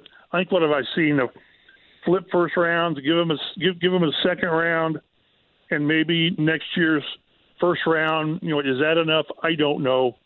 What everybody's got to keep in mind is what if Houston sees there's one guy that they really, really want, Bryce Young, Stroud, whomever. Well, they're at two, and maybe they trade with Chicago. And draft capital wise, Texas, the, the Texans have have more to give up than the Colts do. So you know maybe you're only going to get the second best guy anyway because Houston may go to to one. And if then if the Chicago's at two, you trade to two. You, you just have to, to to make it as a strong an opportunity as possible. Uh, because this this has got to be right. You've got to get. We, we've talked forever. They've got to get off this carousel. You've got to have your young guy. You know, know that next year's probably going to be, you know, m- maybe a rough year just because of who you bring in as a veteran quarterback and getting this guy ready. But you got to have I think the fans, and we've talked about this, I think the fans, the fan base, will be okay with a tough year if you see you've got the guy you can build around. And remember, and again, I'm not comparing, but Peyton's first year was three and thirteen, you know, and then they took off. But it, it, it's to think they're going to come in and turn this thing around right, right away is not realistic. But boy, you got to do whatever you can to get your guy, whoever that is, to sit there at four and take what and take what's there it makes zero sense. And I say trade at Chicago at one, or if Houston gets there ahead of you, you trade with Chicago at two. And almost whatever you have to give up, you do it because you've got to get your guy.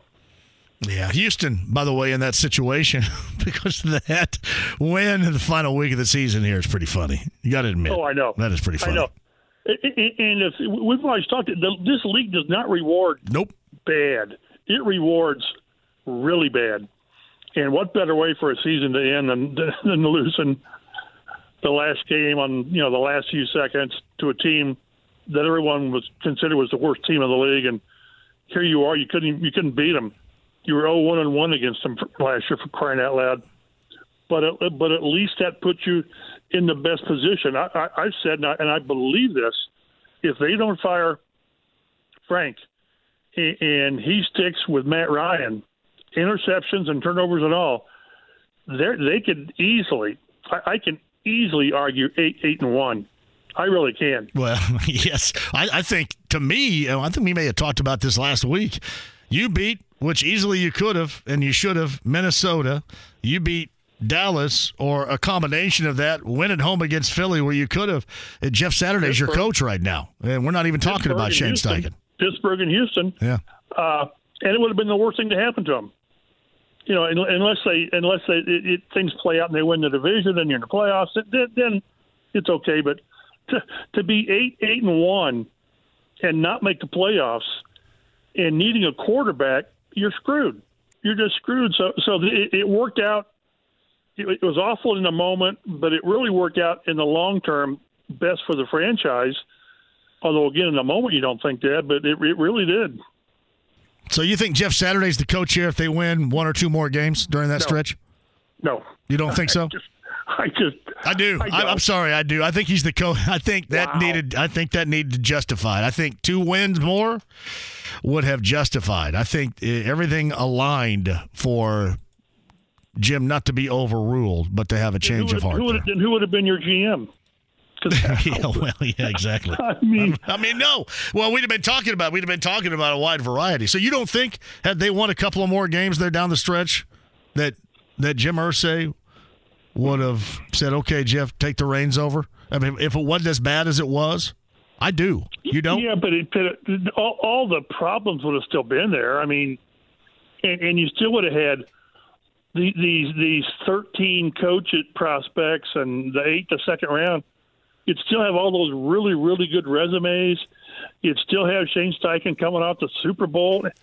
I, I just don't know. Even if they win three or four with Jeff, I, I, I just don't know how you sit there. They beat the two teams in the Super Bowl. I know. I I'm just, I. I'm just, I'm just, I guess what I'm trying to say, Mike, is I, I view strongly how strongly Jim Irsay felt about Jeff Saturday, and I, I I, understand that. wonder how painful it was for him to inform him that he was not going to be the guy moving forward, and they're going a different direction. thought, and, and I'm guessing very painful. And, and I, I think Jeff really, really wanted it. And I'm sure Jeff was really, really upset, disappointed that he didn't get it. But, but you know, again, let's come back to to, to planet Earth, and you just Wait a minute. Let's not, that's not where we live on this show, Mike. I All know. right, no, go ahead. And the problem is, every time this topic comes up, it sounds like I and, and a lot of us are just piling on Jeff, and, and I don't mean to. I'm just saying that when you when you line up all these these prospects and these resumes and these candidates, and to think that that if if Jeff could have gone four and four, I I, I don't know. I, maybe you're right. I just I just would have to think that that that that sanity would have ruled, and Chris would have said, "This is who we've got. It's a great group." And Jimmy, I just, you know, I what was he said? He, uh, I think of what the phrase was he used when when he uh, when, Jimmy brought him as an in, interim coach that it was unparalleled or whatever, whatever the phrase was, and that's what this would have been as well. E- e- to me, even more so, even more so. But we'll never know. But I just I just have to believe, knowing the way franchises are run, you just have to have more in your incoming head coach that than the the unwavering trust of your own. Right? You just so I. I guess we'll, we'll, we'll never have. Not I guess. Right. We'll never. Ha- we'll never know that. Uh, but it's a good topic for you. I just well, that's that's that's my belief until. I, I hear firmly, which likely will never happen. Otherwise, that is always going to be my belief that one or two games, which obviously they should have won, would have been the difference in the coaches that we see now and the direction we yeah, see. uh, and, and again, I uh, maybe maybe. Uh, although again, like I say, if they if they just go about their business and win two or three games that they should have, Houston, Pittsburgh, uh, make make one play against Minnesota, one play on offense, whatever, and and, and Philly, you know, yep, they, they they had that long eleven play drive and con- converted like three third downs and a fourth down. Make a play, but all the problems would still be here. There was some kind of a culture problem, and m- maybe Jeff could have turned that around. I don't know. I just would have had a hard time looking at Shane Steichen and Raheem Morris and all these guys and say, "Yeah, we're going to go with this guy." I and again, I as much as I can say it, I don't mean to pile on Jeff. I'm just looking at side by side resumes. All right, I'm gonna I'm gonna leave us on planet Earth here because uh, we're all over the You, map. you may never talk to us again. You may never talk to us again. leave us on planet Earth. I, I just um, that just there's there's a lot of this that um, I'm curious about. I guess right. Well, So- we know we we know what Jeff Saturday means to Jim Irsay. That's not fake. That was that, well. That's why he was here for crying out loud. That's why he's here. I'm coach. It's yeah. I just that's a place I don't want my mind to go because I'd hate to have thought about that being where this franchise would have gone. I just don't think it would have worked. He is firmly on the ground in Beech Grove right now on the Andy Mohr Automotive Group hotline. It's Mike Chappell of CBS 4 and Fox 59. By the way, some great articles that are up regarding the hiring of Shane Steichen and more you can find on uh, the website, CBS Also, 4 I, and I Fox 59 off the phone website. with I just got off the phone with uh, Philip Rivers. Do you really? Yeah, he called me back. Is he going to be the offensive coordinator? It's funny. I said that because he's you know he's the coach down there, and Where is it? Miss Arkansas, wherever the hell it is, Alabama, whatever, Yeah. whatever it is. I'll, but he said, I'll squelch that rumor right now. He said his his, his son, I think it was Gunner, is going to be a uh, quarterback uh, as a as a, a freshman, and he's he wants to be there to help him. So he said, "Yeah, I'll, I'll shoot that down right now." So no. No offensive coordination. Well, I said quarterback, Coach. I Oh, you I said oh. I didn't said OC. coordinator, Oh yeah. but OC. He said neither one. He, he said no. All right. Well, heck. I was going to lean on that for a couple of weeks. There goes that. Thanks. I know. Well, you, and, well, it- it's it's not stopped you before, so just go ahead and push it. Hey, we'll be uh, reading about what you have with uh, Philip Rivers. By the way, I had when I had uh, Shane Steichen on yesterday, it, the most he talked was regarding his relationship with Philip Rivers. So I know. Yeah, I know it. the most. So anyway, always a pleasure, buddy. Next week we'll do it again. Sounds good. Be well. Mike Chappell of CBS Four and Fox 59. His first coaching hire, he being Shane Steichen, Louisville, and he was brought there with Mike Sanford. Mike Sanford coached him at UNLV. Mike Sanford, the former Indiana State coach, we'll talk about that and more with us next. Raise a spoon to Grandma, who always took all the hungry cousins to McDonald's for McNuggets and the Play Play slide. Have something sweet in her honor.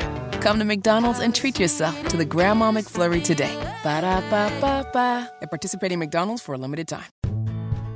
Life is so much more than a diagnosis. It's about sharing time with those you love, hanging with friends who lift you up, and experiencing all those moments that bring you joy. All hits, no skips. Learn more about Kisqali Ribociclib 200 milligrams at kisqali.com and talk to your doctor to see if Kisqali is right for you. So long live singing to the oldies, jamming out to something new, and everything in between. The Ride with JMV. And the beat goes on, yeah. And the beat goes on. 93.5 and 107.5. The Fan. Mike DeCourcy a little bit earlier. Purdue, 6.30 tonight. Boilermakers on the road at Maryland. Now you a loser last night in Evanston to Northwestern. Talked a little college hoop with Mike a little bit earlier. Mike Chappell of CBS 4 and Fox 59 here as well. But on the Andy Mohr Automotive Group hotline, he was his coach while at UNLV. He was the guy that brought him into coaching as well. Asked him to go to Indiana State, where uh, the new head coach now, Shane Steichen of the Colts, declined. I think it ended up going on the staff in Cleveland. Mike Sanford, senior, who is coaching out in the Las Vegas area in Nevada on the high school level right now, as I mentioned, the former head coach at UNLV. And my alma mater, Indiana State, joins us on the Andy Mohr Automotive Group hotline. Mike, welcome to the show. How excited were you when you received the news that a former player and a coach along with you is the new head coach with the Colts?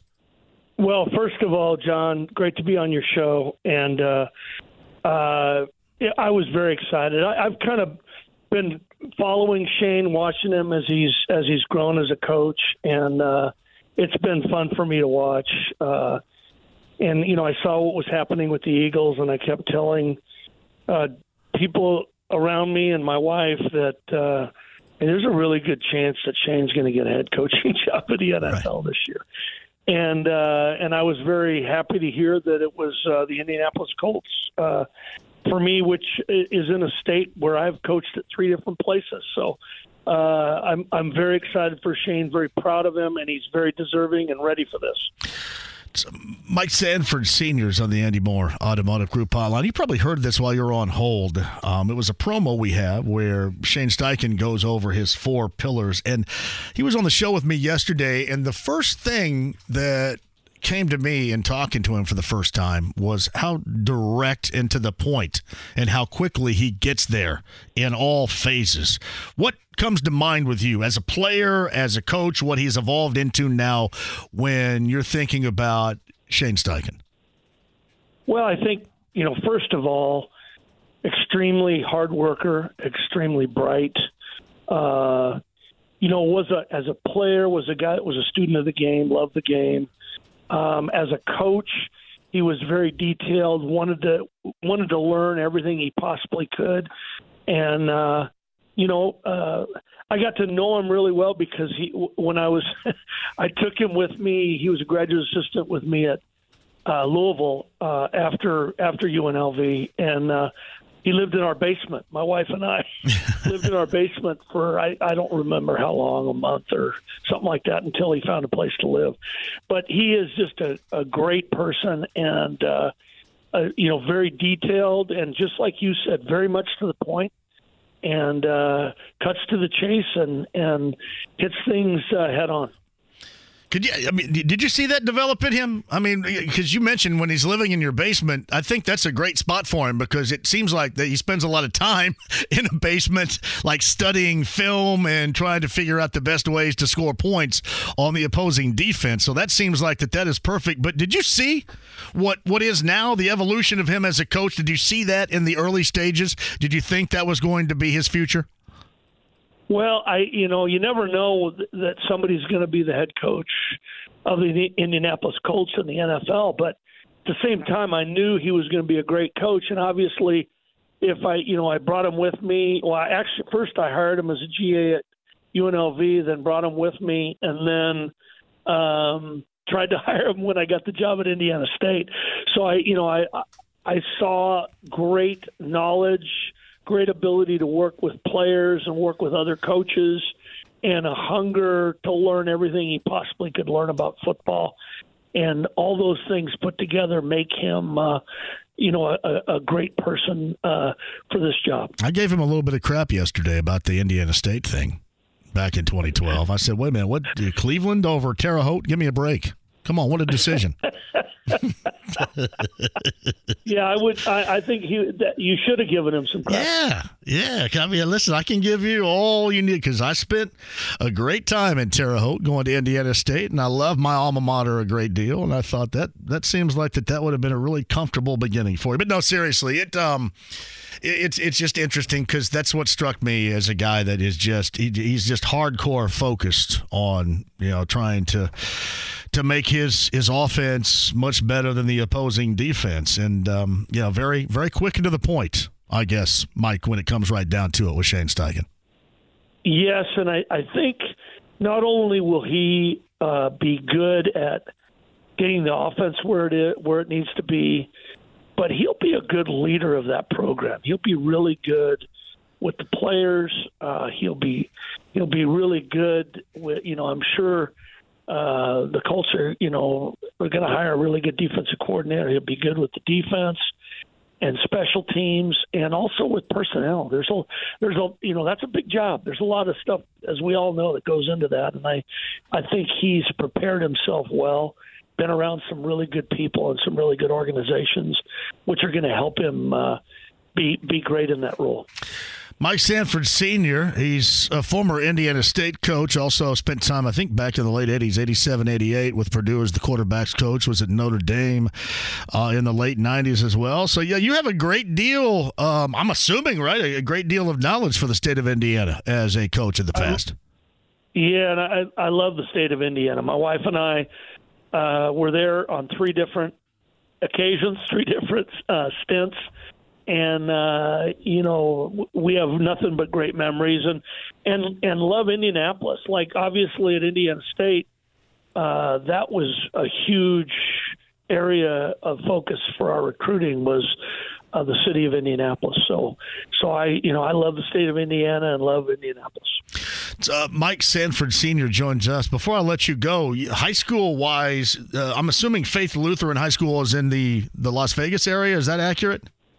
Yes, it is. We're uh, Faith Lutheran High School. We're a 5A team, which is the highest level of of football in um, Las Vegas. We're on the Summerlin area for people that know much about Las Vegas. There's kind of on the northwest side at Summerlin. On the south side is Henderson. Uh, we're in Summerlin, um, and uh, this is kind of a, a different time in my life. I love coaching and uh, what, had too much energy to retire, uh, but what didn't want to my wife and I moved 19 times, so I wanted to have a little bit of stability, and uh, so I'm I'm really enjoying this experience and loving it, and uh, and love just the interaction with the players combined with still being involved in the X's and, X's and O's. Yeah, it, it, Mike Sanford Sr. joins us. He, oftentimes, it's described as, you know, you get a thirst to, to coach. Um, is is this quenching that thirst right now? Because I mean, it does. The way you sound, it seems like this opportunity came along for you and your wife at a great time. Am I wrong? Very much so. And we, you know, like it's funny because like Indiana, we're very familiar with uh, Las Vegas because I was the head coach, as you mentioned yeah. earlier, at UNLV from oh, 2005 to 2009.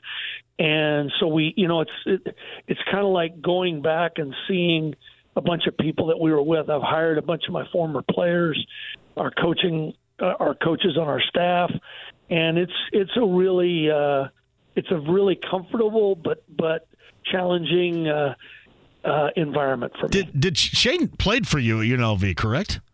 He did. He how, did. How was he as a quarterback? He was really good. He was, uh, as you can tell, he, hasn't changed much. He was tall and skinny. and he's still tall and skinny. Yeah. Um, and but it's interesting for a guy that's that tall uh, he was very athletic. He he could run, he could scramble, uh, he could you know extend plays. Uh, you know, and, and he was he he was a, a, a good decision maker and uh, was a really good leader on our team. Yeah, yeah, we got into it just a little bit. I think El Dorado Hills, California, which is north of Sacramento, was his yep. high school, and yeah, he he was teammates with Austin Collie, and Austin Collie played here at wide receiver for uh, a handful of years as well. And we talked a little bit about that relationship with, with Austin Collie. In fact, I think Austin Collie, when the Colts went to the Super Bowl and lost uh, in Miami to New Orleans, uh, he had told me that uh, Austin Collie actually got him a ticket to go to that Super Bowl. So kind of interesting the way yeah, things have a way to turn around like Collie, that. It's interesting because Austin Collie, um, we part of our building the program at UNLV was to beat BYU because yeah. we were in the same league with BYU and Utah and, and TCU, as a matter of fact, in those days. And uh, we had a game at BYU. Uh, Austin Collie had about, I'm going to say, 15 catches for whatever, a lot of yards. And uh, they barely beat us, and it was because Austin Collie. They beat us like I, I, think it was like 45 42 or 48 45, something like that. It was a very close game. But Austin Collie was a difference maker in that game. You know, it occurs to me, Mike, before I let you go, when you took over at UNLV, I, I believe you took over for John Robinson, right? Who's just absolutely, I did. I did. Who's who's legendary. I I, I got to know you're taking over for a legend like that, a legend in football, you know, on every level, collegiately, NFL level. What was that like? It was awesome. Uh, it, it's interesting.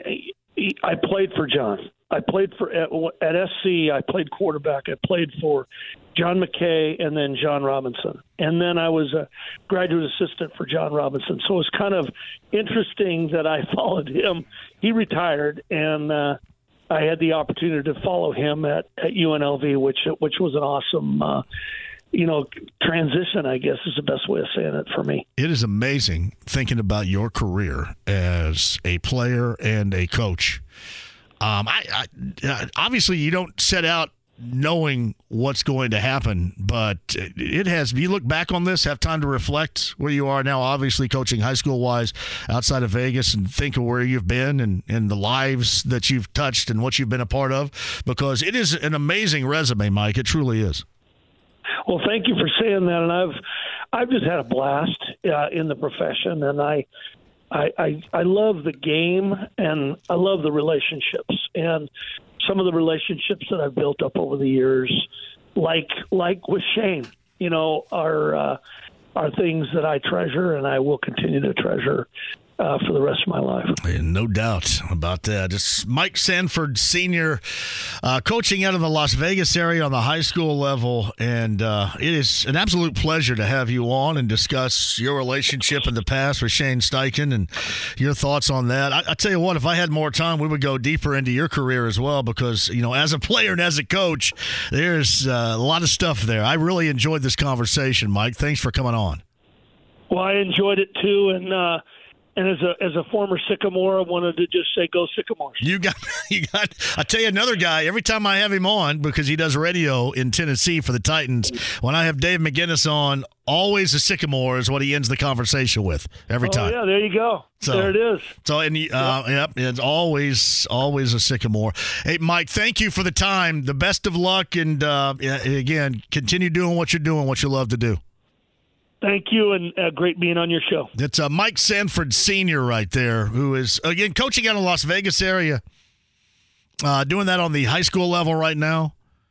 Check out his resume sometime, and you know he brought up being the quarterback at USC for John Robinson and John McKay. That is incredible. That is absolutely incredible. So I wanted to get into that. We just don't have enough time. I one of these times I'm going to have to get him back on. Maybe when we get some body of work for Shane Steichen, we'll get him back on and talk a little bit more about that. That's that is an amazing career right there. Player collegiately and a coach. Mike Sanford Sr. on the Andy Mohr Automotive Group hotline. Quick break, we'll come back. Jason Aldean tickets on the way as well. 93.5, 107.5, The Fan. The Ride with JMV. Say, man, you got a joint? Uh, no, not on me, man. It'd be a lot cooler if you did. 93.5 and 107.5. The Fan. Yeah, I should have asked him because his son, Mike Sanford Jr., I believe just closed out on an interim basis. He was the uh, coordinator, offensive coordinator, quarterbacks coach in Colorado. And of course, Deion Sanders took over that job. He was the interim head coach after the uh, head coach was fired uh, this past year. Yeah, I, I wonder.